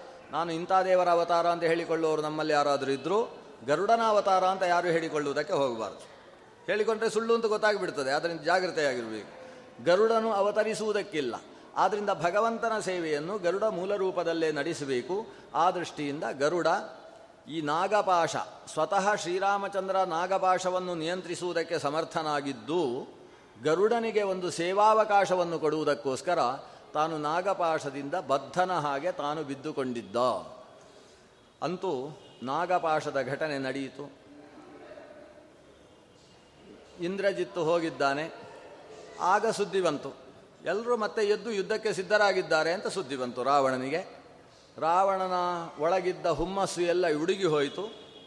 ಆಗ ಇಂದ್ರಜಿತ್ತು ಹೇಳಿದ, ಏನು ಯೋಚಿಸಬೇಡಿ, ನಾನು ಮತ್ತೆ ಇವರನ್ನು ನಾಗಪಾಶದಿಂದ ಬೀಳಿಸಿ ಹಾಕ್ತೇನೆ ಅಂತ. ಆಗ ರಾವಣ ಹೇಳಿದ, ಈಗ ತಾನೇ ನಾಗಪಾಶದಿಂದ ಬಂಧನ ಮಾಡಿದಿ. ಮತ್ತೆ ಇದ್ದಕ್ಕಿದ್ದ ಹಾಗೆ ನೀನು ಅದನ್ನೇ ಪ್ರಯೋಗಿಸಿದರೆ ಮೊದಲಿನಷ್ಟು ಶಕ್ತಿ ಎರಡನೇ ಬಾರಿ ಅದೇ ಮಂತ್ರವನ್ನು ಪ್ರಯೋಗಿಸಿದರೆ ಬರುವುದಿಲ್ಲ. ಆದ್ದರಿಂದ ಸ್ವಲ್ಪ ಅನುಷ್ಠಾನ ಎಲ್ಲ ಮಾಡ್ಕೋ. ನಾನು ಸದ್ಯಕ್ಕೆ ಬೇರೆಯವನು ಕಳಿಸಿರುತ್ತೇನೆ. ಹಾಗೆ ಬೇರೆಯವರು ಮೇಘನಾದ ಮೊದಲಾದಂತಹ ಮಹಾಮಹಾರಕ್ಕಸರುಗಳನ್ನು ಮತ್ತೆ ಯುದ್ಧಕ್ಕೆ ಕಳಿಸಿದ. ಅವರು ಕೂಡ ಆಂಜನೇಯ ಮತ್ತು ಲಕ್ಷ್ಮಣನ ಕೈಯಿಂದ ಹತರಾಗಿ ಬಿದ್ದರು. ಇಷ್ಟರಲ್ಲಿ ಇಂದ್ರಜಿತ್ತು ನಿಕುಂಭಿಲಾ ಅನ್ನುವ ಪರ್ವತಕ್ಕೆ ಹೋಗಿ. ಅಲ್ಲಿ ಭಾರೀ ಸಾಧನೆ ಮಾಡಿಕೊಂಡು ಆಭಿಚಾರ ಹೋಮಗಳನ್ನೆಲ್ಲ ಮಾಡಿ, ಮಾಟ ಮಂತ್ರಗಳನ್ನೆಲ್ಲ ಮಾಡಿ ಅದರ ಬಲವನ್ನು ಪಡೆದು ಮತ್ತೆ ಯುದ್ಧಕ್ಕೆ ಬಂದ. ಮತ್ತೆ ಯುದ್ಧಕ್ಕೆ ಬಂದು ಹೋರಾಡಿದ. ಮಾಯಾವಿಯಾಗಿ ಆಕಾಶದಲ್ಲಿ ಕಾಣಿಸಿಕೊಳ್ಳದೇ ಬಾಣಪ್ರಯೋಗ ಮಾಡ್ತಾ ಇದ್ದಾನೆ. ಮತ್ತೊಮ್ಮೆ ನಾಗಪಾಶದಿಂದ ಬಂಧನ ಮಾಡಿದ. ಎಲ್ಲರನ್ನೂ ಕೂಡ ಸಮ್ಮೋಹನಾಸ್ತ್ರದಿಂದ ಬೀಳಿಸಿದ. ಸತ್ತವರ ಹಾಗೆ ಎಲ್ಲರೂ ಬಿದ್ದರು ಇವ ನಾಗಪಾಶ, ಸಂಮೋಹನ, ಬ್ರಹ್ಮಾಸ್ತ್ರ ಎಲ್ಲವನ್ನು ಒಟ್ಟಿಗೆ ಸೇರಿ ಪ್ರಯೋಗ ಮಾಡ್ತಾ ಇದ್ದ. ಇವರು ಬಿದ್ದರು ಈಗ ಲಕ್ಷ್ಮಣ ಈ ಇಂದ್ರಜಿತ್ತಿನ ಶಸ್ತ್ರದಿಂದ ಪೆಟ್ಟು ತಿಂದು ಏಳಲಿಕ್ಕಾಗದೇ ಇರುವ ಹಾಗೆ ಮೃತಪ್ರಾಯನಾಗಿ ಬಿದ್ದು ಹೋದಂತೆ. ಈಗೇನು ಮಾಡಬೇಕು ಅಂತ ರಾಮಚಂದ್ರ ನೋಡ್ತಾನೆ. ಅಷ್ಟು ಹೊತ್ತಿಗೆ ಜಾಂಬವಂತ ಮತ್ತು ವಿಭೀಷಣರು ಹೇಳ್ತಾರೆ, ಒಂದು ಮೃತ ಸಂಜೀವಿ ನಿಂತಿದೆ, ಅದನ್ನು ತಂದಿತು ಅಂತಾದರೆ ಅದನ್ನು ಅದರ ವಾಸನೆ ಸಿಕ್ಕಿತು ಅಂತಾದರೆ ಎಲ್ಲರೂ ಕೂಡ ಎದ್ದು ಬಿಡ್ತಾರೆ ಅಂತ. ಆಂಜನೇಯನೇ ಸರಿ ಅಂತ ತೀರ್ಮಾನ ಮಾಡಿದರು. ಯಾಕಂದರೆ ಮೃತ ಸಂಜೀವಿನಿ ಇರುವುದೆಲ್ಲಿ ಅದು ಎಲ್ಲೆಲ್ಲೂ ಸಿಗುವುದಿಲ್ಲ. ಭಾರತ ದೇಶದಲ್ಲಿ ಇಲ್ಲವೇ ಇಲ್ಲ. ಭಾರತ ದೇಶದ ಮೇಲೆ ಇರುವಂಥದ್ದು ಹಿಮವತ್ ಪರ್ವತ. ಹಿಮವತ್ ಪರ್ವತವನ್ನು ದಾಟಿಕೊಂಡು ಹೋಯಿತು ಅಂತ ಹೇಳಿದರೆ ಮತ್ತೆ ಸಿಗುವಂಥದ್ದು ಕಿಂಪುರುಷ ಮತ್ತು ಹರಿವರ್ಷ. ಕಿಂಪುರುಷ ವರ್ಷ, ಹರಿವರ್ಷಗಳು ಮಧ್ಯದಲ್ಲಿ ಬರತಕ್ಕಂತಹ ನೀಲಕೂಟ ಪರ್ವತವನ್ನು ದಾಟಿಕೊಂಡು ಹೋಯಿತು ಅಂದರೆ ನಿಷದ ಅನ್ನುವ ವಿಶಾಲವಾದ ಪರ್ವತ ಸಿಗ್ತದೆ. ಭಾರತ ದೇಶ ಎಷ್ಟಿದೆಯೋ ಅದರ ನಾಲ್ಕರಷ್ಟು ದಾಟಿ ಹೋದಾಗ ನಿಷದ ಪರ್ವತವನ್ನೂ ದಾಟಿ ಹೋದಾಗ ಮೇರು ಪರ್ವತಕ್ಕೆ ಸಮಾನಾಂತರವಾಗಿ ಮೇರುವಿನ ಅರ್ಧದಷ್ಟು ಎತ್ತರಕ್ಕೆ ಬೆಳೆದುಕೊಂಡಿರತಕ್ಕಂತಹ ಮಹಾವಿಸ್ತಾರ ಪರ್ವತ ಗಂಧಮಾದನ, ಆ ಗಂಧಮಾದನ ಪರ್ವತದಲ್ಲಿ ಇರುವಂಥದ್ದು ಇದು. ಅಲ್ಲಿಗೆ ಹೋಗಿ ತರಬೇಕಾಗ್ತದೆ. ಆಂಜನೇಯನೇ ಸರಿ. ಕ್ಷಣ ಮಾತ್ರದಲ್ಲಿ ವಾಯುವೇಗದಿಂದ ಆಂಜನೇಯ ಆ ಪ್ರದೇಶವನ್ನು ಮುಟ್ಟಿದ್ದಾನೆ. ಹಿಂದೆ ನೋಡಿ, ಈ ಭಾ ಭರತಖಂಡದಿಂದ ಲಂಕೆಗೆ ಹಾರುವುದಕ್ಕೆ ಹನುಮಂತನಿಗೆ ಕೆಲವು ಗಂಟೆಗಳು ಬೇಕಾದು. ಕೆಲವು ಗಂಟೆ ಯಾಕೆ ಬೇಕಾಯಿತು? ಮಧ್ಯದಲ್ಲಿ ಸುರಸೆಯನ್ನು ಅರಕ್ಕಸಿ, ಮಧ್ಯದಲ್ಲಿ ಮೈನಾಕ ಬೇರೆ ಬಂದು ಸ್ವಲ್ಪ ಮಾತಾಡಿಸಿದ್ದು, ಇದೆಲ್ಲ ಘಟನೆಗಳು ನಡೆದಿದ್ದಾವೆ, ಬೇಕಾಯಿತು. ಈಗ ಒಂದು ಕ್ಷಣದಲ್ಲಿ ಬಂದಾಯ್ತಂತೆ ಆತ. ತ್ವಾಂ ಏಕಕ್ಷಣೇ ತ್ವಾಂ ಹಿ ಲೋಕಃ ಅಂತ ಪಂಡಿತಾಚಾರ್ಯರು ವರ್ಣಿಸ್ತಾರೆ. ಒಂದು ಕ್ಷಣದಲ್ಲಿ ಬಂದಾಯಿತು. ಗಂಧಮಾದನಕ್ಕೆ ಬಂದರು. ಆಂಜನೇಯ ದೇವರು ಗಂಧಮಾದನದಲ್ಲಿ ಹುಡುಕಾಡಿದರು. ಇದು ಹುಡುಕಾಡುವುದೆಲ್ಲ ತುಂಬ ಸಮಯ ತಗೊಳ್ತದೆ. ಆದ್ದರಿಂದ ಯಾಕಂದರೆ ಲಕ್ಷ್ಮಣನನ್ನು ಎಬ್ಬಿಸುವ ಕೆಲಸ ಬೇಗ ಆಗಬೇಕು ಅಂತ ಹೇಳಿ ಪರ್ವತವನ್ನೇ ತನ್ನ ಎಡಗೈಯಲ್ಲಿ ಅಲುಗಾಡಿಸಿದರು ಬಲಗೈಯಲ್ಲಿ ಹಾಕ್ಕೊಂಡ್ರು ಪರ್ವತವನ್ನೇ ಹಿಡ್ಕೊಂಡು ಓಡಿ ಬಂದರು. ಪರ್ವತಧಾರಿಯಾಗಿ ಈ ಪರ್ವತವನ್ನು ಎತ್ತಿದವರಲ್ಲಿ ಒಂದು ಭಗವಂತ ಶ್ರೀಕೃಷ್ಣ ತನ್ನ ಎಡಗೈಯಿಂದ ಪರ್ವತವನ್ನು ಎತ್ತಿದ. ಇಲ್ಲಿ ಆ ಭಗವಂತನ ದಾಸನಾದಂತಹ ಆಂಜನೇಯ ಗಂಧಮಾದನವನ್ನೇ ಕೈಯಲ್ಲಿ ಹಿಡ್ಕೊಂಡು ಹಾರಿ ಬಂದ ಲಂಕೆಗೆ. ಲಂಕೆಯಲ್ಲಿ ತಂದು ಇಡುವುದಕ್ಕೆ ಅವ ನೋಡಲಿಲ್ಲ. ಎಲ್ಲಿಡುವುದು ಅಂತ. ಇಟ್ಟಿದ್ರೆ ಒಂದಷ್ಟು ಜನ ಅದರ ಅಡಿಯಲ್ಲಿ ಅಪ್ಪಚ್ಚೆ ಆಗಿಬಿಡ್ತಿದ್ರು. ಅದನ್ನು ಹಾಗೆ ಹಿಡ್ಕೊಂಡು ತನ್ನ ಸೇನೆ ಎಲ್ಲೆಲ್ಲಿ ಮೃತಪ್ರಾಯವಾಗಿ ಬಿದ್ದಿದೆ ಅಲ್ಲೆಲ್ಲ ತಿರುಗಾಡಿದ. ಅದರ ಮೇಲಿನಿಂದ ಬೀಸಿದ ಗಾಳಿ ಎಲ್ಲರನ್ನು ಎಬ್ಬಿಸಿತು. ಎಬ್ಬಿಸಿ ಆಯಿತು. ಇನ್ನು ಈ ಪರ್ವ ಇದನ್ನು ರಕ್ಕಸರು ಕೂಡ ಸತ್ತವರು ಎದ್ರೋ? ಅದು ವಾಲ್ಮೀಕಿ ರಾಮಾಯಣದಲ್ಲಿ ನಮಗೆ ಸರಿಯಾಗಿ ಯಾವ ಮಾಹಿತಿಯೂ ಸಿಗುವುದಿಲ್ಲ. ಆಚಾರ್ಯರು ಪುರಾಣಾಂತರದ ಸಹಕಾರದಿಂದ ತಾವು ತಮ್ಮ ತಾತ್ಪರ್ಯ ನಿರ್ಣಯದಲ್ಲಿ ಹೇಳ್ತಾರೆ, ಒಬ್ಬ ರಕ್ಕಸನೂ ಕೂಡ ಮೃತ ಸಂಜೀವಿನಿಯಿಂದ ಬದುಕಲಿಲ್ಲ ಅಂತೆ ಕಾರಣ ಏನು ಅಂದರೆ, ರಾಮಚಂದ್ರ ಆದೇಶ ಕೊಟ್ಟಿದ್ದ, ರಕ್ಕಸರನ್ನು ಕೊಂದಾದ ಕೂಡಲೇ ಸತ್ತ ರಕ್ಕಸರನ್ನು ಸಮುದ್ರಕ್ಕೆ ಹಾಕುವುದಕ್ಕೆ ಒಂದು ವ್ಯವಸ್ಥೆ ಇಟ್ಟಿದ್ದ.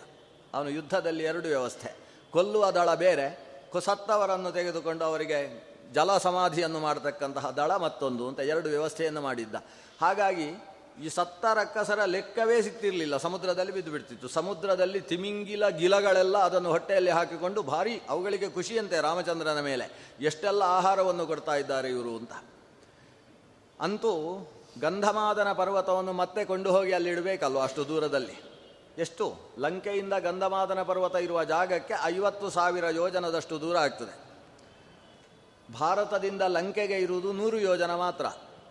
ಈಗ ಲಂಕೆಯಿಂದ ಗಂಧವಾದನಕ್ಕೆ ನೂರಲ್ಲ ಸಾವಿರ ಅಲ್ಲ, ಐವತ್ತು ಸಾವಿರ. ಪ್ರಾಕ್ ಪಂಚಾಶತ್ ಸಹಸ್ರೈ ವ್ಯವಹಿತಂ ಅಗಮತ್. ಐವತ್ತು ಸಾವಿರ ಯೋಜನದಷ್ಟು ದೂರದಲ್ಲಿರತಕ್ಕಂತಹ ಪರ್ವತಕ್ಕೆ, ಪರ್ವತವನ್ನು ಮತ್ತೆ ಕೊಂಡು ಹೋಗಿ ಇಡುವ ಕೆಲಸ. ಅಷ್ಟೆಲ್ಲ ಬೇಡ ಅಂತ ಆಂಜನೇಯ ಅಲ್ಲಿಂದ ಹಾಗೆ ಅದನ್ನು ಬಿಸಾಡಿದಂತೆ.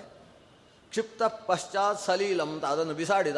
ಬಿಸಾಡಿದರೆ ಅದು ಯಾವ ಜಾಗದಲ್ಲಿ ಯಾವ ಜಾಗದಲ್ಲಿ ಎತ್ತರ, ತಗ್ಗು, ಹೇಗೆ ಅದನ್ನು ಎತ್ತಿತ್ತು, ಅದಕ್ಕೆ ಸರಿಯಾಗಿ ಅಲ್ಲಿ ಸಿಕ್ಕಿ ಹಾಕಿಕೊಂಡು ಹಾಗೆ ಕೂತಿತು ಒಂದು ಸ್ವಲ್ಪ ಪುಡಿಗಿಡಿ ಆಗಲಿಲ್ಲ, ಹಾಗೆ ನಿಂತಿತು ಅದು ಇಲ್ಲಿಂದ ತೆಗೆದು ಇಲ್ಲಿ ಮತ್ತೆ ಇಟ್ಟದ್ದು ಅಂತ ಗೊತ್ತಾಗದೇ ಇರುವ ಹಾಗೆ ಅದು ಕಚ್ಚು ಕಚ್ಚುಗಳಲ್ಲಿ ಸೇರಿಕೊಂಡಿತು ಅಂತ. ಇದನ್ನು ಪಂಡಿತಾಚಾರ್ಯರು ಉಲ್ಲೇಖ ಮಾಡ್ತಾರೆ ಈ ಕಥೆಯನ್ನು. ಇಲ್ಲಿ ಒಂದೂವರೆ ಅಧ್ಯಾಯದಲ್ಲಿ ಬಂದಿದೆ. ಅದನ್ನು ಹೇಳಿ ಹೇಳ್ತಾರೆ, ಅಂತಹ ಹನುಮಂತನಿಗೆ ನಮ್ಮ ನಮಸ್ಕಾರ ಅಲ್ಲ. ಆ ಹನುಮಂತನ ಕೌಶಲಕ್ಕೆ ನಮ್ಮ ನಮಸ್ಕಾರ. ತೇ ನಮಃ ಕೌಶಲಾಯ. ಅವನ ಕೌಶಲಕ್ಕೆ ನಮ್ಮ ನಮಸ್ಕಾರ ಅಂತ ಉಲ್ಲೇಖ ಮಾಡ್ತಾರೆ. ಅಂತಹ ವಾಯು ತಾನೇ ಗಾಳಿಯೇ ಎತ್ತಿಕೊಂಡು ಹೋಗಿ ಅಲ್ಲಿ ಇಟ್ಟ ಹಾಗೆ ತಾನು ಸ್ವತಃ ವಾಯುಸ್ವರೂಪಿ ಇದ್ದೇನೆ ಅನ್ನುವುದನ್ನು ಆಂಜನೇಯ ಈ ಗಂಧಮಾದನ ಪರ್ವತದ ಪ್ರಸಂಗದಲ್ಲಿ ತೋರಿಸಿಕೊಟ್ಟಿದ್ದಾನೆ. ಇದು ಒಂದು ಬಾರಿಯ ಘಟನೆಯನ್ನು ನಾವು ಉಲ್ಲೇಖ ಮಾಡಿದ್ದೀವಿ. ಈ ರೀತಿ ಒಂದೇ ಬಾರಿ ಘಟಿಸಿದ್ದಲ್ಲ, ಒಟ್ಟು ಈ ರೀತಿಯ ಪ್ರಸಂಗ ಮೂರು ಬಾರಿ ನಡೆಯುತ್ತೆ. ಅದರಲ್ಲಿ ಒಂದು ಬಾರಿ ಗರುಡ ಬಂದು ನಾಗಪಾಶದಿಂದ ವಿಮೋಚನೆಗೊಳಿಸಿದ. ಎರಡು ಬಾರಿ ಆಂಜನೇಯ ಈ ಪರ್ವತವನ್ನು ತಂದು ಅದರ ಮೂಲಕವಾಗಿ ಇವರನ್ನೆಲ್ಲ ಮೃತ ಮೃತರನ್ನು ಸಂಜೀವನಗೊಳಿಸಿದ್ದಾನೆ. ಈ ಎರಡು ಬಾರಿ ನಡೆದ ಪ್ರಕರಣವನ್ನು ಕೂಡ ವಾಲ್ಮೀಕಿಗಳು ಉಲ್ಲೇಖ ಮಾಡಿದ್ದಾರೆ. ಆಚಾರ್ಯರು ಕೂಡ ತಮ್ಮ ಸಂಗ್ರಹ ರಾಮಾಯಣದಲ್ಲಿ ಅರ್ಥಾತ್ ಮಹಾಭಾರತ ತಾತ್ಪರ್ಯ ನಿರ್ಣಯದ ಪ್ರಾರಂಭದ ಅಧ್ಯಾಯಗಳಲ್ಲಿ ಅದನ್ನು ನಿರೂಪಣೆ ಮಾಡಿದ್ದಾರೆ. ಇಂದ್ರಜಿತ್ತು ಇಷ್ಟೆಲ್ಲ ಅವಾಂತರ ತೋರಿಸಿದ. ಆದರೆ ಯಾವುದೂ ಫಲಕಾರಿ ಆಗಲಿಲ್ಲ. ಅಷ್ಟರಲ್ಲಿ ರಾವಣನಿಗೆ ತುಂಬ ಬೇಸರವಾಗ್ತದೆ. ಏನು ಮಾಡಿದರೂ ಕೂಡ ಸರಿಯಾಗುವುದಿಲ್ಲ. ಇಂದ್ರಜಿತ್ತನ್ನೇ ಒಂದು ಸಲ, ನಿನ್ನ ಸಾಮರ್ಥ್ಯವೂ ಕೂಡ ಪ್ರಯೋಜನಕ್ಕೆ ಬರುವುದಿಲ್ಲವೇ? ಅಂತ ಒಂದು ಮಾತು ಹೇಳಿದ. ಈಗ ಇಂದ್ರಜಿತ್ತು ತೀರ್ಮಾನಿಸಿದ. ನನ್ನ ಏನು ಸಾಮರ್ಥ್ಯ ಇದೆ, ಅದನ್ನೆಲ್ಲ ಪ್ರಯೋಗಿಸಿ ರಾಮಲಕ್ಷ್ಮಣರನ್ನು ಇಲ್ಲವಾಗಿಸಿ ಬಿಡ್ತೇನೆ ಅಂತ ತೀರ್ಮಾನಿಸಿ ಒಂದು ದೊಡ್ಡ ಆಭಿಚಾರ ಹೋಮಕ್ಕೋಸ್ಕರ ಒಂದು ಗುಹೆಯನ್ನು ಪ್ರವೇಶ ಮಾಡಿದ. ಲಂಕೆಯಲ್ಲಿ ಇಂದ್ರಜಿತ್ತಿಗೆ ಸಂಬಂಧಪಟ್ಟ ಒಂದು ಗುಹೆ. ಆ ಗುಹೆಗೆ ನಿಕುಂಭಿಲ ಅಂತ ಹೆಸರು. ಸಾಮಾನ್ಯ ಬಿಲ ಅಲ್ಲ ಅದು, ಭಿಲ, ಮಹಾಪ್ರಾಣ. ಎಂಥ ಭಿಲ? ನಿಕುಂಭಿಲ ಅಂತ. ಆ ಶಬ್ದಕ್ಕೆ ಬಹಳ ಸುಂದರವಾದ ಅರ್ಥ ಇದೆ. ಒಟ್ಟು ಯಾವ ಪ್ರದೇಶದಲ್ಲಿ ಲೋಕವನ್ನು ಸಂಹಾರ ಮಾಡಬೇಕಾದಂತಹ ಆಭಿಚಾರ ಕೃತ್ಯ ನಡೆಯುತ್ತೋ ಅಂತಹ ಪ್ರದೇಶ ಅದು. ಒಂದು ವಿಚಿತ್ರವಾದ ಭದ್ರಕಾಳಿಯನ್ನು ಮುಂದಿಟ್ಟುಕೊಂಡು ಅದನ್ನು ಆರಾಧನೆ ಮಾಡಿಕೊಂಡು ಸಾಧನೆ ಮಾಡತಕ್ಕಂತಹ ಪ್ರದೇಶ. ಅದರಲ್ಲಿ ಆತ ನಾಲ್ಕು ಯಜ್ಞವನ್ನು ಮಾಡಿದ ಅಂದರೆ ಪ್ರಪಂಚವನ್ನೇ ಸುಟ್ಟು ಹಾಕುವ ಶಕ್ತಿ ಅವನಿಗೆ ಬರುತ್ತೆ ಅಂತ ಅಂಥ ವಿಶಿಷ್ಟವಾದ ಯಾಗಗಳನ್ನು ಅಭ್ಯಾಸ ಮಾಡಿದ್ದವ ಈ ಇಂದ್ರಜಿತ್ತು. ಅಲ್ಲಿ ಪ್ರವೇಶ ಮಾಡಿದ. ವಿಭೀಷಣ ಬಂದು ಶ್ರೀರಾಮಚಂದ್ರನಿಗೆ ಹೇಳಿದ. ಇಂದ್ರಜಿತ್ತು ನಿನ್ನೆ ದಿವಸದ ಯುದ್ಧದಲ್ಲಿ ಕಾಣಿಸ್ತಾ ಇಲ್ಲ, ಯಾಕೆ ಗೊತ್ತೋ? ಅವ ನಿಕುಂಬಲ ನಿಕುಂಬಿಲದಲ್ಲಿ ಹೋಗಿ ನಾಲ್ಕು ಯಜ್ಞ ಮಾಡುವ ಸಂಕಲ್ಪದಲ್ಲಿ ತೊಡಗಿದ್ದಾನೆ. ಅವನು ಆ ಯಜ್ಞವನ್ನು ಮುಗಿಸಿದ ಅಂದರೆ ಅಜೇಯನಾಗಿ ಬಿಡ್ತಾನೆ. ಪ್ರಪಂಚವನ್ನೇ ಸುಟ್ಟು ಹಾಕುವ ಸಾಮರ್ಥ್ಯ ಬಂದು ಬಿಡ್ತದೆ. ಪ್ರಪಂಚಕ್ಕೆ ಅಪಾಯಕಾರಿಯಾದ ಕೆಲಸ ಮಾಡ್ತಾ ಇದ್ದಾನೆ. ಆದ್ದರಿಂದ ನೀನು ಅನುಮತಿ ಕೊಡು, ಲಕ್ಷ್ಮಣನನ್ನು ಕರ್ಕೊಂಡು ನಾನು ಹೋಗಿ ಅವನನ್ನು ಸಂಹಾರ ಮಾಡಿಬಿಡ್ತೇನೆ ಅಂತ ವಿಭೀಷಣ ಹೇಳಿದ. ಶ್ರೀರಾಮಚಂದ್ರ ಅಸ್ತು ಅಂತ ಹೇಳಿದ. ಹಾಗೆ ಲಕ್ಷ್ಮಣನನ್ನೇ ಕಳಿಸುವ ಸಂಕಲ್ಪವನ್ನು ಶ್ರೀರಾಮ ಮಾಡಿದ್ದಾನೆ. ಯಾಕಂದರೆ ಅವನು ಭಾರೀ ಸಾಧನೆ ಮಾಡಿದವ ಇಂದ್ರಜಿತ್ತು. ಅವನು ಬರೀ ಮಾಯಾವಿದ್ಯೆಯಲ್ಲಿ ಕುಶಲ ಮಾತ್ರ ಅಲ್ಲ ಭಾರಿ ತಪಸ್ವಿ, ಭಾರಿ ತಪಸ್ಸು ಮಾಡಿದಂತಹ ಮಹಾಪರಾಕ್ರಮಿ. ಈ ದುಷ್ಟರಲ್ಲಿ ತಪಸ್ಸು ಸೇರಿಕೊಂಡ್ರೆ ಅದು ಲೋಕವನ್ನು ಸುಟ್ಟ ಹಾಕಿಬಿಡುತ್ತೆ. ಅಂತಹ ವ್ಯಕ್ತಿಯನ್ನು ಸಂಹರಿಸಬೇಕಾದರೆ ನಮ್ಮಲ್ಲೂ ಅಂತಹ ತಪಸ್ವಿಯಾದಂತಹ ಈತನೇ ಸರಿ. ಲಕ್ಷ್ಮಣ, ಹನ್ನೆರಡು ವರ್ಷದಿಂದ ನನ್ನ ಜೊತೆಯಲ್ಲಿ ಕಾಡಿನಲ್ಲಿದ್ದುಕೊಂಡು ಬ್ರಹ್ಮಚರ್ಯವನ್ನು ಅನುಪಾಲನೆ ಮಾಡಿರತಕ್ಕಂತಹ ವ್ಯಕ್ತಿ, ರಾತ್ರಿಯಲ್ಲಿ ನಿದ್ದೆ ಮಾಡದೆ ನನ್ನ ಸೇವೆಗೋಸ್ಕರ ನಿಂತಂತಹ ವ್ಯಕ್ತಿ ಆ ತಪಸ್ಸಿನ ಬಲದಿಂದ ಈತ ಅವನನ್ನು ಸಂಹರಿಸುವುದಕ್ಕೆ ಸಮರ್ಥ ಅಂತ ತಾನು ಅವನನ್ನು ಆಲಿಂಗಿಸಿ ಕಳಿಸಿಕೊಡ್ತಾನೆ. ರಾಮಚಂದ್ರ, ಭಗವಂತನ ಆಲಿಂಗನದಿಂದ ಸಂಚಿತವಾದ ಶಕ್ತಿಯನ್ನು ತುಂಬಿಸಿಕೊಂಡಂತಹ ಲಕ್ಷ್ಮಣ ಅಲ್ಲಿ ಹೋಗಿ ಇಂದ್ರಜಿತ್ತಿನ ನಿರ್ದೇಶನವನ್ನು ಅನುಸರಿಸಿ, ಎರಗಿ ಬಂದಂತಹ ರಕ್ಕಸರನ್ನೆಲ್ಲ ಸಂಹರಿಸಿ ಇಂದ್ರಜಿತ್ತು ಅರ್ಧ ಯಜ್ಞದಲ್ಲಿರಬೇಕಾದರೆ ಯಜ್ಞವನ್ನು ನಾಶಗೊಳಿಸಿ ಇಂದ್ರಜಿತ್ತನ್ನು ಸಂಹರಿಸಿದ. ಬಹಳ ರೋಮಾಂಚಕವಾದ ಕಥಾನಕ ಇದೆ ಇಂದ್ರಜಿತ್ತಿನ ಸಂಹಾರದಲ್ಲಿ. ಅಂತೂ ಇಂದ್ರಜಿತ್ತು ಲಕ್ಷ್ಮಣನ ಮೂಲಕ ಸಂಹರಿಸಲ್ಪಟ್ಟ. ಇಂದ್ರಜಿತ್ತು ಮೃತನಾದ ಮೇಲೆ ರಾವಣನಿಗೆ ಅಗಾಧವಾದ ಪುತ್ರ ಪ್ರೇಮ ಉಕ್ಕಿ ಬರ್ತದೆ. ಇಂದ್ರಜಿತ್ತಿಗೆ ಸದೃಶನಾದಂತಹ ಮತ್ತೊಬ್ಬ ಮಗ ಹಿಂದೆ ಇದ್ದ ರಾವಣನಿಗೆ ಅಕ್ಷಕುಮಾರ ಅಂತ ಅವನಿಗೆ ಹೆಸರು. ಇಂದ್ರಜಿತ್ತನಷ್ಟೇ ಸಮರ್ಥನಾದ ವ್ಯಕ್ತಿ. ಆದರೆ ಅವನನ್ನು ಆಂಜನೇಯ ಸಂಹಾರ ಮಾಡಿಬಿಟ್ಟಿದ್ದ ಅಶೋಕವನಿಕೆಯನ್ನು ಭಂಗ ಮಾಡಿದಂತಹ ಸಂದರ್ಭದಲ್ಲಿ.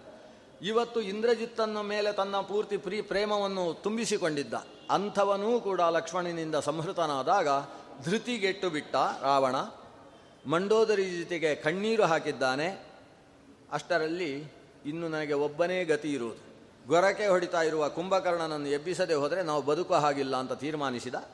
ಕುಂಭಕರ್ಣನನ್ನು ಎಬ್ಬಿಸುವ ಒಂದು ದೊಡ್ಡ ಪ್ರಕರಣ ನಡೆಯುತ್ತೆ. ಚಿಕ್ಕ ಮಕ್ಕಳೇನಾದರೂ ಇದ್ದರೆ ಆ ಕಥೆಯನ್ನು ಹೇಳಬೇಕು. ಭಾರಿ ಖುಷಿಯಾಗುವಂತಹ ಕಥೆ.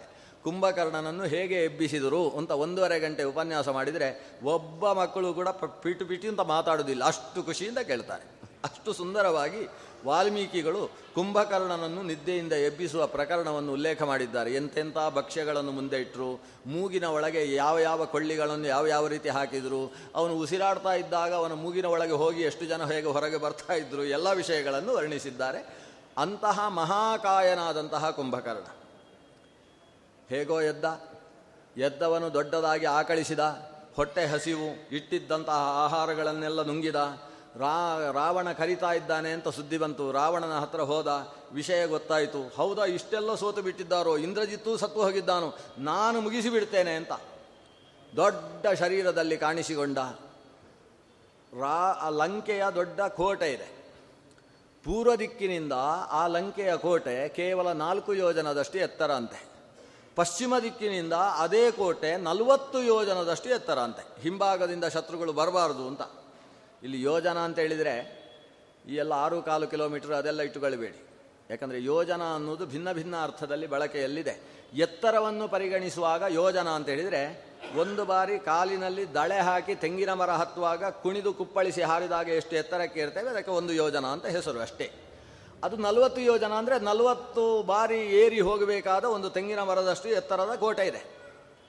ಆ ಎತ್ತರವಾದ ಕೋಟೆಯನ್ನು ಇವ ಹೆಜ್ಜೆಯಿಂದ ಹೀಗೆ ಆ ಕಡೆ ಒಂದು ಹೆಜ್ಜೆ, ಈ ಕಡೆ ಒಂದು ಹೆಜ್ಜೆ ಇಟ್ಟುಕೊಂಡು ದಾಟಿಕೊಂಡು ಹೋದಂತೆ. ಇವ ಬಾಗಿಲಲ್ಲಿ ಹೋಗುವ ಕ್ರಮ ಇಲ್ಲ. ಬಾಗಿಲನ್ನೆಲ್ಲ ಮೇಲಿನಿಂದ ಕಾಲು ಹಾಕಿಕೊಂಡು ದಾಟಿಕೊಂಡು ಹೋಗುವ ವ್ಯಕ್ತಿ.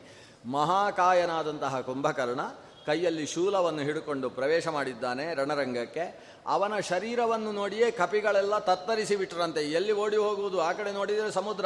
ಸಮುದ್ರದಲ್ಲಿರುವ ಬಹಳ ಪುಟ್ಟದಾದಂತಹ ನಮ್ಮ ಸೇತುವೆಯಲ್ಲಿ ನಾವೆಲ್ಲ ಓಡಿ ಹೋಗುವುದು ಹೇಗೆ? ಇವ ಸೇತುವೆಯನ್ನೇ ಮುರಿದು ಹಾಕಿದರೆ ಹೇಗೆ? ಹೀಗೆಲ್ಲ ಭಾರಿ ಯೋಚನೆ ಮಾಡುವುದಕ್ಕೆ ಶುರು ಮಾಡಿದ್ದಾರೆ ಕಪಿಗಳೆಲ್ಲ. ಕುಂಭಕರ್ಣನ ಹೆಜ್ಜೆಯ ಅಡಿಯಲ್ಲಿ ನೂರಾರು ಕಪಿಗಳು ಪುಡಿಯಾಗ್ತಾ ಇದ್ರಂತೆ. ಒಂದು ಹೆಜ್ಜೆ ಇಟ್ಟರೆ ಸಾಕು. ಅವ ಹೆಜ್ಜೆ ಇಡುವಾಗಲೂ ನೋಡಿ ಎಲ್ಲಿ ಜಾಸ್ತಿ ಸಮ್ಮರ್ದ ಇದೆ ಅಲ್ಲಿಗೆ ಹೆಜ್ಜೆ ಇಡು. ಅಂತಹ ಕುಂಭಕರ್ಣನನ್ನು ಕಪಿಗಳು ನಾಶ ಆಗುವುದನ್ನು ನೋಡಿ ಸಹಿಸಲಾಗದೇ ಇದ್ದಂತಹ ಸುಗ್ರೀವ ತಡೆಯುವುದಕ್ಕೆ ಬಂದ. ಸುಗ್ರೀವನನ್ನು ನನ್ನ ತನ್ನ ಕೈಯಲ್ಲಿ ಹಿಡ್ಕೊಂಡು ಬಿಟ್ಟಂತೆ. ಕೈಯಲ್ಲಿ ಹಿಡ್ಕೊಂಡು ತನ್ನ ಕಂಕಳಲ್ಲಿ ಹಾಕೊಂಡಂತೆ. ಹಾಕೊಂಡು ಇನ್ನೊಂದಷ್ಟು ಸುಗ್ರೀವ ಸಿಕ್ಕಿದ ಮೇಲೆ ಇನ್ನೂ ಸಮಸ್ಯೆ ಇಲ್ಲ. ಯುದ್ಧ ಮುಗಿಯಿತು ಅಂತ ಅರ್ಥ ಅಂತ ಅವನನ್ನು ಹಿಡ್ಕೊಂಡು ಹಾಗೇ ಕೋಟೆಯ ಮೇಲೆ ಕಾಲು ಹಾಕೊಂಡು ಒಳಗೆ ಬರುವುದಕ್ಕೆ ಶುರು ಮಾಡಿದ. ಆಂಜನೇಯ ನೋಡಿದ, ನಮ್ಮ ರಾಜ ಸಿಕ್ಕಾಕೊಂಡು ಬಿಟ್ಟಿದ್ದಾನೆ ಕುಂಭಕರ್ಣನ ಕೈಯಲ್ಲಿ. ಹಿಂದಿನಿಂದ ಒಂದು ಪುಟ್ಟ ರೂಪವನ್ನು ಧರಿಸಿ ಬೆನ್ನು ಹತ್ತಿ ಹೋದಂತೆ. ಯಾಕಂದರೆ ಸುಗ್ರೀವ ರಾಜ, ನಾನು ಬಿಡಿಸಿದರೆ ಮರ್ಯಾದೆ ಕಡಿಮೆ ಆಗ್ತದೆ. ಅವನಾಗಿಯೇ ಬಿಡಿಸಿಕೊಳ್ತಾನೆ. ಬಿಡಿಸಿಕೊಳ್ಳಿಲ್ಲ ಅಂದರೆ ಕೊನೆಯ ಪಕ್ಷ ನನ್ನ ಪೆಟ್ಟು ಬೇಕಾಗ್ತದೆ. ಅಂತ ಹೇಳಿ ಹಿಂದೆ ಹಿಂಬಾಲಿಸಿಕೊಂಡು ಆಂಜನೇಯ ಹೋದ. ಸುಗ್ರೀವನನ್ನು ಕಂಕುಳಲ್ಲಿ ಹಾಕಿಕೊಂಡು ನಮ್ಮ ರಾಜನ ತಮ್ಮ ಬರ್ತಾ ಇದ್ದಾನೆ ಅಂತ ಊರಿನಲ್ಲಿ ದೊಡ್ಡ ಸಂಭ್ರಮ ಸುರಾಗಿಬಿಟ್ಟಿದೆ ಮೇಲೆಲ್ಲ ಹೆಂಗಸರು ಕೂತುಕೊಂಡು ಪಿಚಕಾರಿಯಲ್ಲಿ ಇವನಿಗೆ ನೀರು ಬಿಡುವುದೆಲ್ಲ ಮಾಡ್ತಾ ಇದ್ದಾರೆ. ಪನ್ನೀರು ಸೇಚನ ಮಾಡ್ತಾ ಇದ್ದಾರೆ. ಈ ಪನ್ನೀರು ಸೇಚನ ಮಾಡ್ತಾ ಇದ್ದರೆ ಈ ಕಂಕುಳಲ್ಲಿ ಸಿಕ್ಕಿ ಹಾಕಿಕೊಂಡಂತಹ ಸ್ಮೃತಿ ತಪ್ಪಿದಂತಹ ಸುಗ್ರೀವನಿಗೆ ಎಚ್ಚರ ಆಯ್ತಂತೆ ಎಚ್ಚರ ಆದಾಗ ಅಲ್ಲಿಂದ ಜಾರಿ ಅವನ ಮೇಲೆ ಹತ್ತಿ ಮೂಗನ್ನು ಕಚ್ಚಿ, ಬಾಯಿಯನ್ನು, ತುಟಿಯನ್ನು ಕಚ್ಚಿ ಅಲ್ಲಿಂದ ಎಲ್ಲೋ ಹಾರಿಕೊಂಡು ಕೆಳಗೆ ಬಿದ್ದಂತೆ ಕೆಳಗೆ ಬಿದ್ದಾಗ ಅವನ ಮೇಲೆ ಇವ ಕಾಲಿಟ್ಟ. ಕಾಲಿಟ್ಟಾಗ ಎರಡು ಬೆರಳುಗಳ ಮಧ್ಯದಲ್ಲಿ ತೂರಿಕೊಂಡು ಕಾಲ ಮೇಲೆಯೇ ಕೂತು ಜಿಗಿದು ಎಲ್ಲಿ ತಪ್ಪಿಸಿಕೊಂಡದ್ದಿಲ್ಲ ಅಂತೂ ಸುಗ್ರೀವ ಕುಂಭಕರ್ಣನ ಕೈಯಿಂದ ತಪ್ಪಿಸಿಕೊಂಡ ಕಥೆ ಅತ್ಯಂತ ರೋಚಕವಾದಂತಹ ಒಂದು ಕಥೆ. ಅಲ್ಲಿಂದ ತಪ್ಪಿಸಿಕೊಂಡ ಹನುಮಂತನ ಜೊತೆಗೆ ಮತ್ತೆ ಸೇನೆಗೆ ಬಂದು ಸೇರಿದ. ಕುಂಭಕರ್ಣ ಇಷ್ಟೆಲ್ಲ ಮಾಡಿ ಹಿಂದಕ್ಕೆ ಹೋದವ ಮತ್ತೆ ತಿರುಗಿದ. ಪ್ರಯೋಜನ ಆಗಲಿಲ್ಲ. ರಾಜ ತಪ್ಪಿಸಿಕೊಂಡಿದ್ದಾನೆ ಅಂತ ಮತ್ತೆ ಯುದ್ಧಕ್ಕೆ ತಿರುಗಿದಾಗ ಶ್ರೀರಾಮಚಂದ್ರನೇ ಕುಂಭಕರ್ಣನನ್ನು ಎದುರಿಸಿ ಸಂಹಾರ ಮಾಡಿ ಹಾಕಿದ. ಅಂತೂ ಅರ್ಜ ರಾವಣನಿಗೆ ಇಂದ್ರಜಿತ್ತು ಸತ್ತಂತಹ ದುಃಖ ಇನ್ನೂ ಮಾಸುವುದರ ಒಳಗಾಗಿ ತನ್ನ ಆಪ್ತನಾದ ತಮ್ಮ ಕುಂಭಕರ್ಣ ಸತ್ತ ಸುದ್ದಿ ಬರಸಿಡಿಲಿನ ಹಾಗೆ ಬಡಿದು ಬಿಟ್ಟಿದೆ. ಸೋಲು ಹತ್ತಿರವಾಯಿತು ಅಂತ ಅವನಿಗೆ ಅನಿಸಿದೆ. ಇನ್ನು ತಮ್ಮನನ್ನೂ ಮಗನನ್ನೂ ಕಳೆದುಕೊಂಡು ನಾನು ಬದುಕಿ ಏನು ಪ್ರಯೋಜನ ಅಂತ ಯೋಚನೆ ಮಾಡ್ತಾ ಇದ್ದಾನೆ. ಹಾಗಿದ್ದೂ ಕೂಡ ತನ್ನ ಏಳು ಜನ ಮಂತ್ರಿಗಳನ್ನು ಮಂತ್ರಿ ಕುಮಾರರನ್ನು ಎಲ್ಲ ಯುದ್ಧಕ್ಕೆ ಕಳಿಸಿದ. ಅವರೆಲ್ಲ ಅಂತ ಸುದ್ದಿ ಬರ್ತಾ ಇದೆ. ಕೊನೆಗೆ ತಾನೇ ಯುದ್ಧಕ್ಕೆ ಹೆಜ್ಜೆ ಇಟ್ಟ. ಇದು ಕೊನೆಯ ಯುದ್ಧ. ಅಂದರೆ ಯುದ್ಧವನ್ನು ಭಾಳ ಬೇಗ ಮುಗಿಸ್ತಾ ಇದ್ದೇವೆ ನಾವು. ಕೊನೆಯ ಯುದ್ಧ. ರಾವಣ ಕೊನೆಗೆ, ಇನ್ನು ಯಾರು ಇಲ್ಲ? ನಾನೇ ಯುದ್ಧ ಮಾಡುವುದು ಅನಿವಾರ್ಯ ಅನ್ನುವ ದೃಷ್ಟಿಯಿಂದ ತಾನು ಯುದ್ಧಕ್ಕೆ ಹೆಜ್ಜೆ ಇಟ್ಟ. ತನ್ನ ಸಾಮರ್ಥ್ಯ ಏನಿದೆ ಅದನ್ನಷ್ಟನ್ನೂ ಪ್ರದರ್ಶಿಸಬೇಕು ಅಂತ ಯುದ್ಧಕ್ಕೆ ಬಂದಿದ್ದಾನೆ. ಸಾಕ್ಷಾತ್ ಶ್ರೀರಾಮಚಂದ್ರನೇ ಆತನ ಮುಂದೆ ಯುದ್ಧಕ್ಕೆ ನಿಂತ. ರಾವಣ ಭಾರಿ ದೊಡ್ಡ ರಥದಲ್ಲಿ ಬಂದಿದ್ದಾನೆ.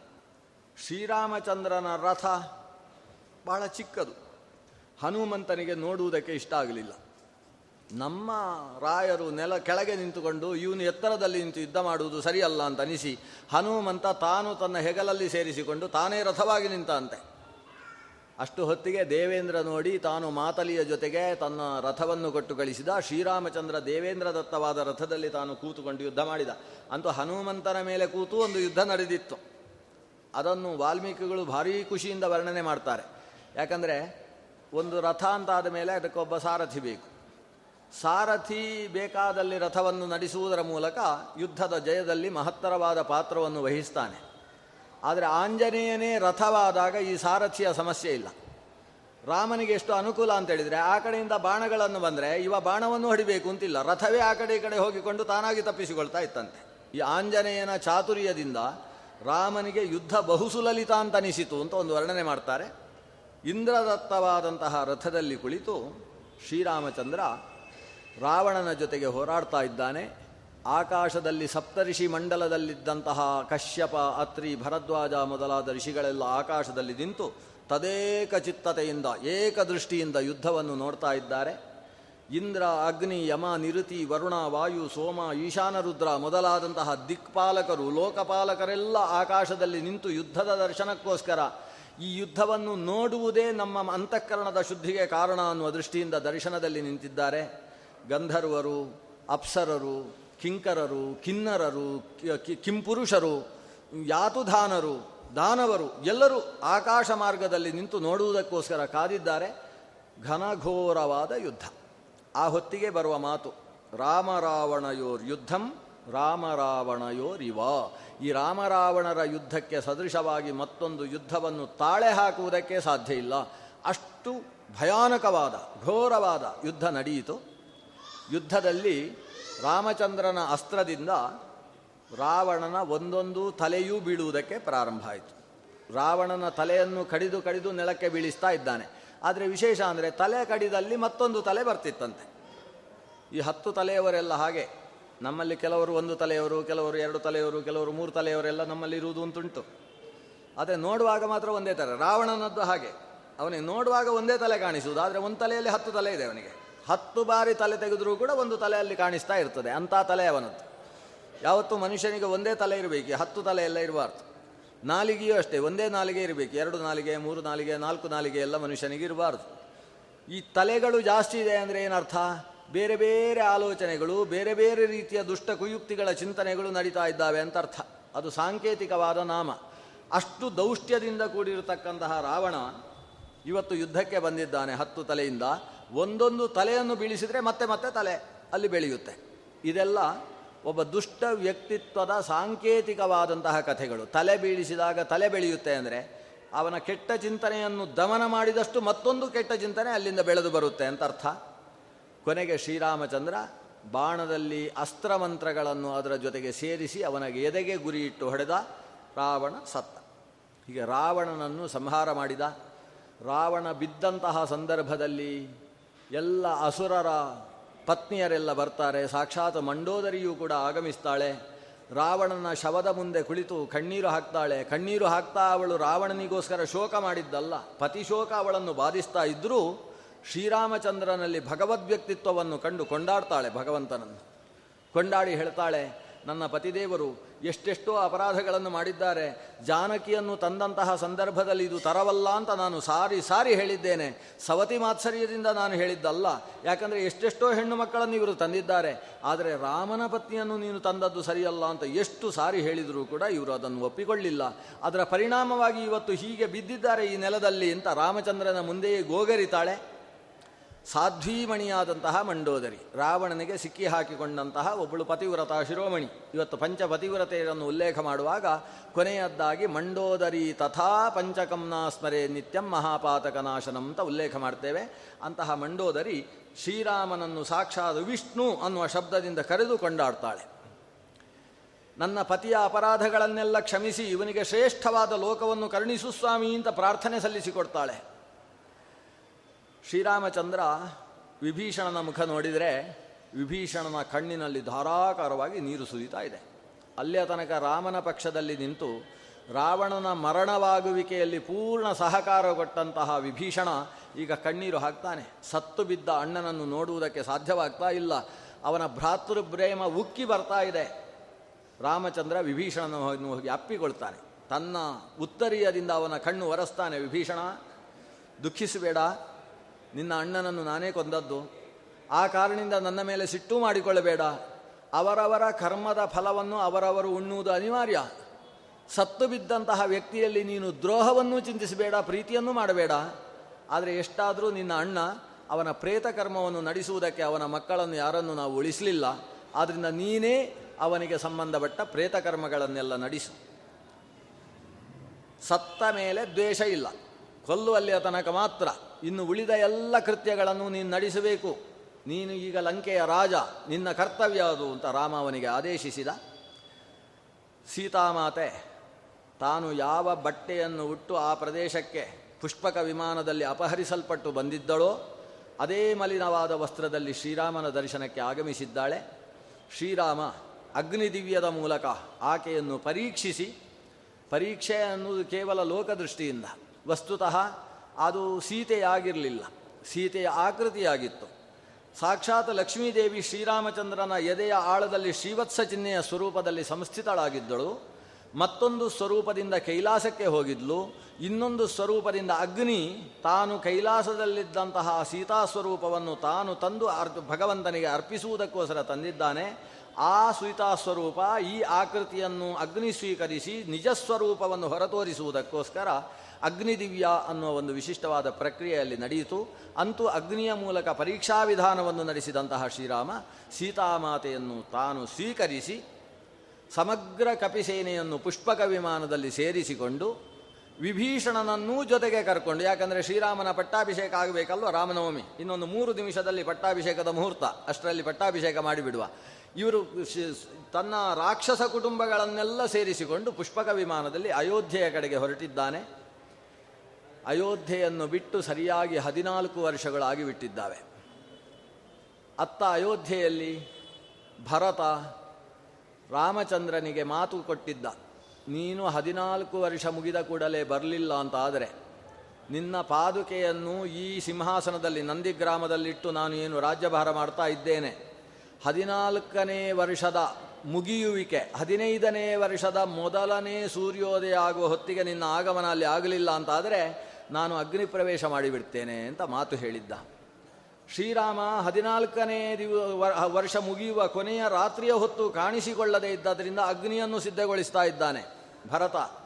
ಶ್ರೀರಾಮನಿಗೆ ನನ್ನ ಮೇಲೆ ಸಿಟ್ಟು, ನಾನು ರಾಜ್ಯವನ್ನು ಆಕಾಂಕ್ಷಿಸಿ ನಿಂತಿದ್ದೇನೆ ಅನ್ನುವ ಭಾವ ಅಂದ ಮೇಲೆ ನನ್ನ ಮೇಲೆ ಶ್ರೀರಾಮ ಕೋಪಿಸಿಕೊಂಡಿದ್ದಾನೆ ಅಂತಾದರೆ ನಾನು ಬದುಕಿ ಪ್ರಯೋಜನ ಇಲ್ಲ ಅಂತ ಭರತ ತೀರ್ಮಾನಿಸಿದ್ದಾನೆ.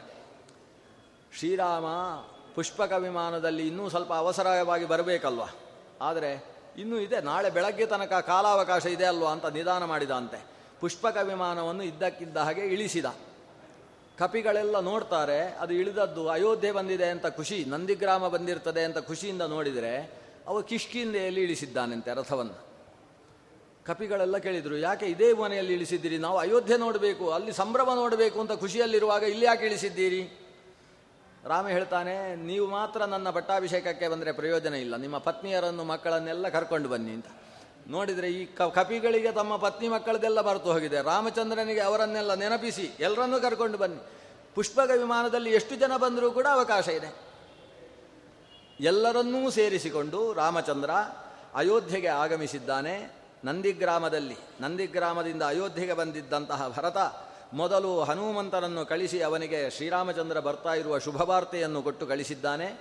ಭರತ ಆನಂದ ತುಂದಿಲವಾದ ಭರತಃ ಭಕ್ತಿ ಭರಿತಃ, ಭಕ್ತಿ ಭರಿತನಾದಂತಹ ಭರತ ಶ್ರೀರಾಮಚಂದ್ರನ ಆಗಮನದಿಂದ ರೋಮಾಂಚನಗೊಂಡು ಶ್ರೀರಾಮಚಂದ್ರನ ಪಾದ ತಲೆಗೆ ಬೀಳ್ತಾ ಇರುವಾಗ ರಾಮಚಂದ್ರ ಎತ್ತಿ ತಾನು ಆಲಿಂಗಿಸಿಕೊಂಡಿದ್ದಾನೆ ಅವರಿಬ್ಬರ ಭರತ ಮಾತಾಡ್ತಾನೆ, ಗದ್ಗದವಾದ ಕಂಠದಲ್ಲಿ, ರಾಮಚಂದ್ರ, ನೀನು ಬರಲಿಲ್ಲ ಅಂತ ಹೇಳಿ ಅಗ್ನಿಪ್ರವೇಶಕ್ಕೆ ಸಿದ್ಧನಾಗಿ ಬಿಟ್ಟಿದ್ದೆ. ನನ್ನ ಮೇಲೆ ಕರುಣೆ ತೋರಿದೆಯಲ್ಲ, ನಿನ್ನ ಕರುಣೆಯೇ ನನ್ನ ಜೀವ ಸತ್ವ ಅಂತ ಹೇಳಿಕೊಂಡು ಕ ಅಳ್ತಾ ಇದ್ದಾನೆ ಭರತ. ಅವರಿಬ್ಬರ ಆ ಭ್ರಾತೃ ಪ್ರೇಮವನ್ನು ನೋಡ್ತಾ ಇದ್ದಾಗ ಸುಗ್ರೀವನ ಕಣ್ಣಲ್ಲಿ ನೀರು ಜಿನುಗಿಬಿಟ್ಟಿತಂತೆ ವಿಭೀಷಣನೂ ಕೂಡ ಗೊಳ್ಳನೆ ಅಳುವುದಕ್ಕೆ ಪ್ರಾರಂಭಿಸಿದ್ದಾನಂತೆ. ವಾಲ್ಮೀಕಿಗಳು ಹೇಳ್ತಾರೆ, ಇಲ್ಲಿ ಮೂರು ರಾಜರ ಕಥೆ ಇದೆ. ಒಂದು ಭರತ ಮತ್ತು ಶ್ರೀರಾಮ ಅಂತಕ್ಕಂತಹ ರಾಜರ ಕಥೆ.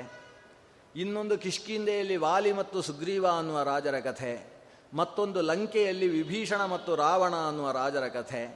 ಈ ಮೂರೂ ಕಥೆಯಲ್ಲೂ ಆದ ಅವಾಂತರ ಏನು ಅಂದರೆ, ಅಣ್ಣನಿಗೆ ಸಿಗಬೇಕಾಗಿದ್ದಂತಹ ರಾಜ್ಯ ತಮ್ಮನಿಗೆ ಸಿಕ್ಕಿತು ಅನ್ನೋ ಅವಾಂತರ ನಡೆದದ್ದು. ಆದರೆ ಇದರಲ್ಲಿ ಒಂದು ಕಪಿ ಹೃದಯ ಒಂದು ರಾಕ್ಷಸ ಹೃದಯ, ಮತ್ತೊಂದು ಮಾನವ ಹೃದಯ. ಮಾನವ ಹೃದಯದಲ್ಲಿ ಮಾತ್ರ ತಮ್ಮನಿಗೆ ರಾಜ್ಯ ಹೋದರೂ ಕೂಡ ಅಣ್ಣನ ಮೇಲಿನ ಭಕ್ತಿಯಿಂದ ಎಷ್ಟು ಹೊತ್ತಿಗೆ ಅಣ್ಣ ಬಂದು ಮತ್ತೆ ರಾಜ್ಯದಲ್ಲಿ ಕೂತುಕೊಳ್ತಾನೆ ಅನ್ನುವ ಕಾತರದಿಂದ ಆತ ಕಾಯ್ತಾ ಇದ್ದ.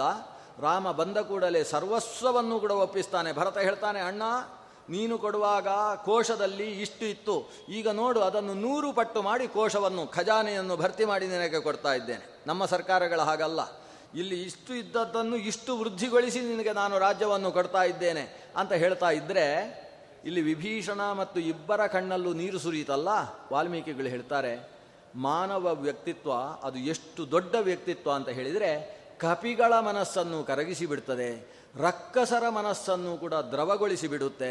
ಯಾಕಂದರೆ ರಕ್ಕಸನಾದಂತಹ ವಿಭೀಷಣ ತಾನ್ ತನಗೆ ರಾಜ್ಯ ಬೇಕು ಅನ್ನುವ ಉದ್ದೇಶದಿಂದ ರಾಮನ ಪದಕ್ಕೆ ಬಂದಿದ್ದ. ಅಣ್ಣನನ್ನು ಕೊಲ್ಲಿಸಿ ತಾನು ರಾಜ್ಯವನ್ನು ಪಡೆದಿದ್ದಾನೆ. ವಾಲಿ ಸುಗ್ರೀವರ ಕಥೆಯಲ್ಲಂತೂ ತನ್ನ ಪತ್ನಿಯನ್ನು ಪಡೆಯುವ ಏಕೈಕ ಉದ್ದೇಶದಿಂದ ಸುಗ್ರೀವ ತಾನೇ ತಾನಾಗಿ ವಾಲಿಯನ್ನು ಕೊಲ್ಲಿಸಿ ಬಿಟ್ಟಿದ್ದಾನೆ. ಅಣ್ಣನ ಸಂಹಾರಕ್ಕೆ ಕಾರಣರಾದ ಇಬ್ಬರು ತಮ್ಮಂದಿರು ಇವರು. ಆದರೆ ಇಲ್ಲಿ ತಮ್ಮ ಮತ್ತು ಅಣ್ಣನಲ್ಲಿರತಕ್ಕಂತಹ ಈ ಮಾರ್ಧವ ಈ ಭ್ರಾತೃಪ್ರೇಮ, ಇದನ್ನು ನೋಡಿ ಅವರಿಬ್ಬರ ಮನಸ್ಸು ಕರಗಿತು. ನಮ್ಮ ಮನಸ್ಸು ಮಾನವರ ಮನಸ್ಸು ಕರಗಲೇಬೇಕು. ಅಣ್ಣ ತಮ್ಮಂದಿರಲ್ಲಿ ಎಂತಹ ಪ್ರೀತಿ ಬೇಕು? ಯಾವ ರೀತಿಯ ಗೌರವ ಭಾವ, ವಾತ್ಸಲ್ಯ ಭಾವಗಳು ಬೇಕು ಅನ್ನುವುದಕ್ಕೆ ಲೋಕಕ್ಕೆ ಆದರ್ಶ ಸ್ವರೂಪವಾಗಿರತಕ್ಕಂಥವರು ಭರತ ರಾಮರು, ರಾಮ ಲಕ್ಷ್ಮಣರು. ಅಂತಹ ಶುಭ ಕಥೆ ಭರತ ಯಾವಾಗ ಸಿಂಹಾಸನವನ್ನು ಒಪ್ಪಿಸಿದ್ದಾನೆ? ಸಾಕ್ಷಾತ್ ದಶರಥನೂ ಕೂಡ ಅಲ್ಲಿ ಬಂದ ಅಂತ ವಾಲ್ಮೀಕಿಗಳು ಹೇಳ್ತಾರೆ. ಯಮಲೋಕದಲ್ಲಿದ್ದಂತಹ ಧರ, ದಶರಥ, ಯಮಲೋಕ ಅಂತ ಹೇಳಿದರೆ ನರಕ ಅಂತ ಭಾವಿಸಿಕೊಳ್ಳಬೇಡಿ, ಅದೊಂದು ದೇವ ದೇವಲೋಕ. ಅಲ್ಲಿದ್ದಂತಹ ದಶರಥನನ್ನೂ ಕೂಡ ಕರೆಸಿಕೊಂಡಿದ್ದಾರೆ. ಕೌಸಲ್ಯಾದಿಗಳ ಸನ್ನಿಧಾನ ಇದೆ. ಎಲ್ಲರೂ ಕೂಡ ರಾಮನ ಪಟ್ಟಾಭಿಷೇಕವನ್ನು ನೋಡಿದ್ದಾರೆ. ರಾಮನಿಗೆ ಪಟ್ಟಾಭಿಷೇಕವಾಗುವ ಹೊತ್ತಿಗೆ ಭರತ, ಶತ್ರುಘ್ನ, ಲಕ್ಷ್ಮಣ, ಸೀತಾಮಾತೆ ಇವರ ಜೊತೆಗೆ ಆಂಜನೇಯ ಕೈ ಮುಗಿದು ಮುಂದೆ ನಿಂತಾಗ ಸೀತೆ ಹತ್ರ ರಾಮಚಂದ್ರ ಹೇಳ್ತಾನೆ, ನಮ್ಮ ಇಂತಹ ಒಂದು ಕಥೆಯಲ್ಲಿ, ಈ ರಾಮಾಯಣದ ಕಥೆಯಲ್ಲಿ ಭಾರೀ ಸೇವೆ ಮಾಡಿದ ವ್ಯಕ್ತಿಗೆ ಈ ಒಂದು ಮಾಲೆಯನ್ನು ನೀನು ಕೊಡಬೇಕು. ಇವತ್ತಿನ ಈ ಸನ್ಮಾನ ಸಮಾರಂಭದಲ್ಲಿ ಅಂತ ಹೇಳಿದಾಗ, ಆ ಮಣಿ ಮಂಜು ಮಾಲೆಯನ್ನು ಆಕೆ ಕೊಟ್ಟದ್ದು ಶ್ರೀರಾಮನ ಮುಖವನ್ನು ನೋಡಿ ಪಕ್ಕದಲ್ಲಿದ್ದಂತಹ ಆಂಜನೇಯನ ಕೊರಳಿಗೆ ಹಾಕಿಸಿದ್ದಾಳೆ. ಅಂತಹ ಆಂಜನೇಯನ ಈ ಪಟ್ಟಾಭಿಷೇಕದ ಸಂದರ್ಭದ ಆ ಆಂಜನೇಯನ ರಾಮದಾಸ ವ್ಯಕ್ತಿತ್ವದ ಕಥೆಯ ಜೊತೆಗೆ ಈ ಯುದ್ಧಕಾಂಡದ ಕಥೆ ಉಪಸಂಹಾರವಾಗ್ತದೆ. ಯುದ್ಧ, ಯುದ್ಧಕಾಂಡ ಮುಗಿದ ಮೇಲೆ ಮತ್ತೆ ರಾಮ ಪಟ್ಟಾಭಿಷೇಕವಾದ ಮೇಲೆ ಏನು ನಡೆಯಿತು? ಅದರ ಜೊತೆಗೆ ಇದರಲ್ಲಿ ಬಂದ ಒಂದೊಂದು ಪಾತ್ರಗಳು ಕೂಡ ಅದರ ಹಿನ್ನೆಲೆ ಏನು? ರಾವಣ ಸೀತೆಯನ್ನು ಬಲಾತ್ಕಾರ ಮಾಡದೇ ಇರುವುದಕ್ಕೆ ನಡೆದಂತಹ ಪೂರ್ವ ಸಂಭಾವಿತ ಘಟನೆಗಳೆಲ್ಲ ಏನು? ಈ ಎಲ್ಲ ಇದಕ್ಕೆ ಪೂರಕವಾದ ಅನೇಕ ಅಂಶಗಳನ್ನು ನಿರೂಪಿಸುವ ಭಾಗ, ಉತ್ತರಕಾಂಡ ಅಂತ ಹೇಳುವ ಮುಂದಿನ ಭಾಗ. ಅಂತೂ ರಾಮನ ಪಟ್ಟಾಭಿಷೇಕವಾಯಿತು ಅಂದರೆ ರಾಮರಾಜ್ಯ ಶುರು ಆಯಿತು ಅಂತ ಅರ್ಥ. ನಮ್ಮ ದೇಶದಲ್ಲೂ ಅಂತಹ ರಾಮರಾಜ್ಯವನ್ನು ನಾವು ಕಾಣೋಣ ಅನ್ನುವ ಆಶಯ ಜೊತೆಗೆ ಈ ಶ್ರೀರಾಮನ ಪುಣ್ಯ ಕಥೆಯ ರಾಮ ಪಟ್ಟಾಭಿಷೇಕದ ತನಕದ ಯುದ್ಧಕಾಂಡದ ಕಥೆಯನ್ನು ಇಲ್ಲಿಯ ಪೂಜ್ಯ ಗುರುಗಳಾದ ವಿದ್ಯಾಶ್ರೀ ತೀರ್ಥರು ಸನ್ನಿಹಿತವಾದಂತಹ ಅವರ ಅಂತಸ್ಥಿತವಾದ ಮಧ್ವಪತಿ ಗೋಪಾಲಕೃಷ್ಣ ಸ್ವಾಮಿ, ಶ್ರೀರಾಮಚಂದ್ರ ಸ್ವಾಮಿಯ ಅಡಿದಾವರಿಗಳಲ್ಲಿ ಭಕ್ತಿಯಿಂದ ಸಮರ್ಪಣೆ ಮಾಡೋಣ. ಶ್ರೀಕೃಷ್ಣಾರ್ಪಣಮಸ್ತು. ಅಕ್ಷಯಂ ಕರ್ಮ ಯಸ್ಮಿನ್ ಪರೇ ಸ್ವರ್ಪಿತಂ ಪ್ರಕ್ಷಯಂ ಯಾಂತಿ ದುಃಖಾನಿ ಯನ್ನಾಮತಃ. ಅಕ್ಷರೋ ಯೋಜರಃ ಸರ್ವದೈವಾಮೃತಃ. कुक्षिगं यस्य विश्वं सदा जादिकम् प्रीणयामो वासुदेवं। देवतामण्डलाखण्डमण्डनं प्रीणयामो वासुदेवम्।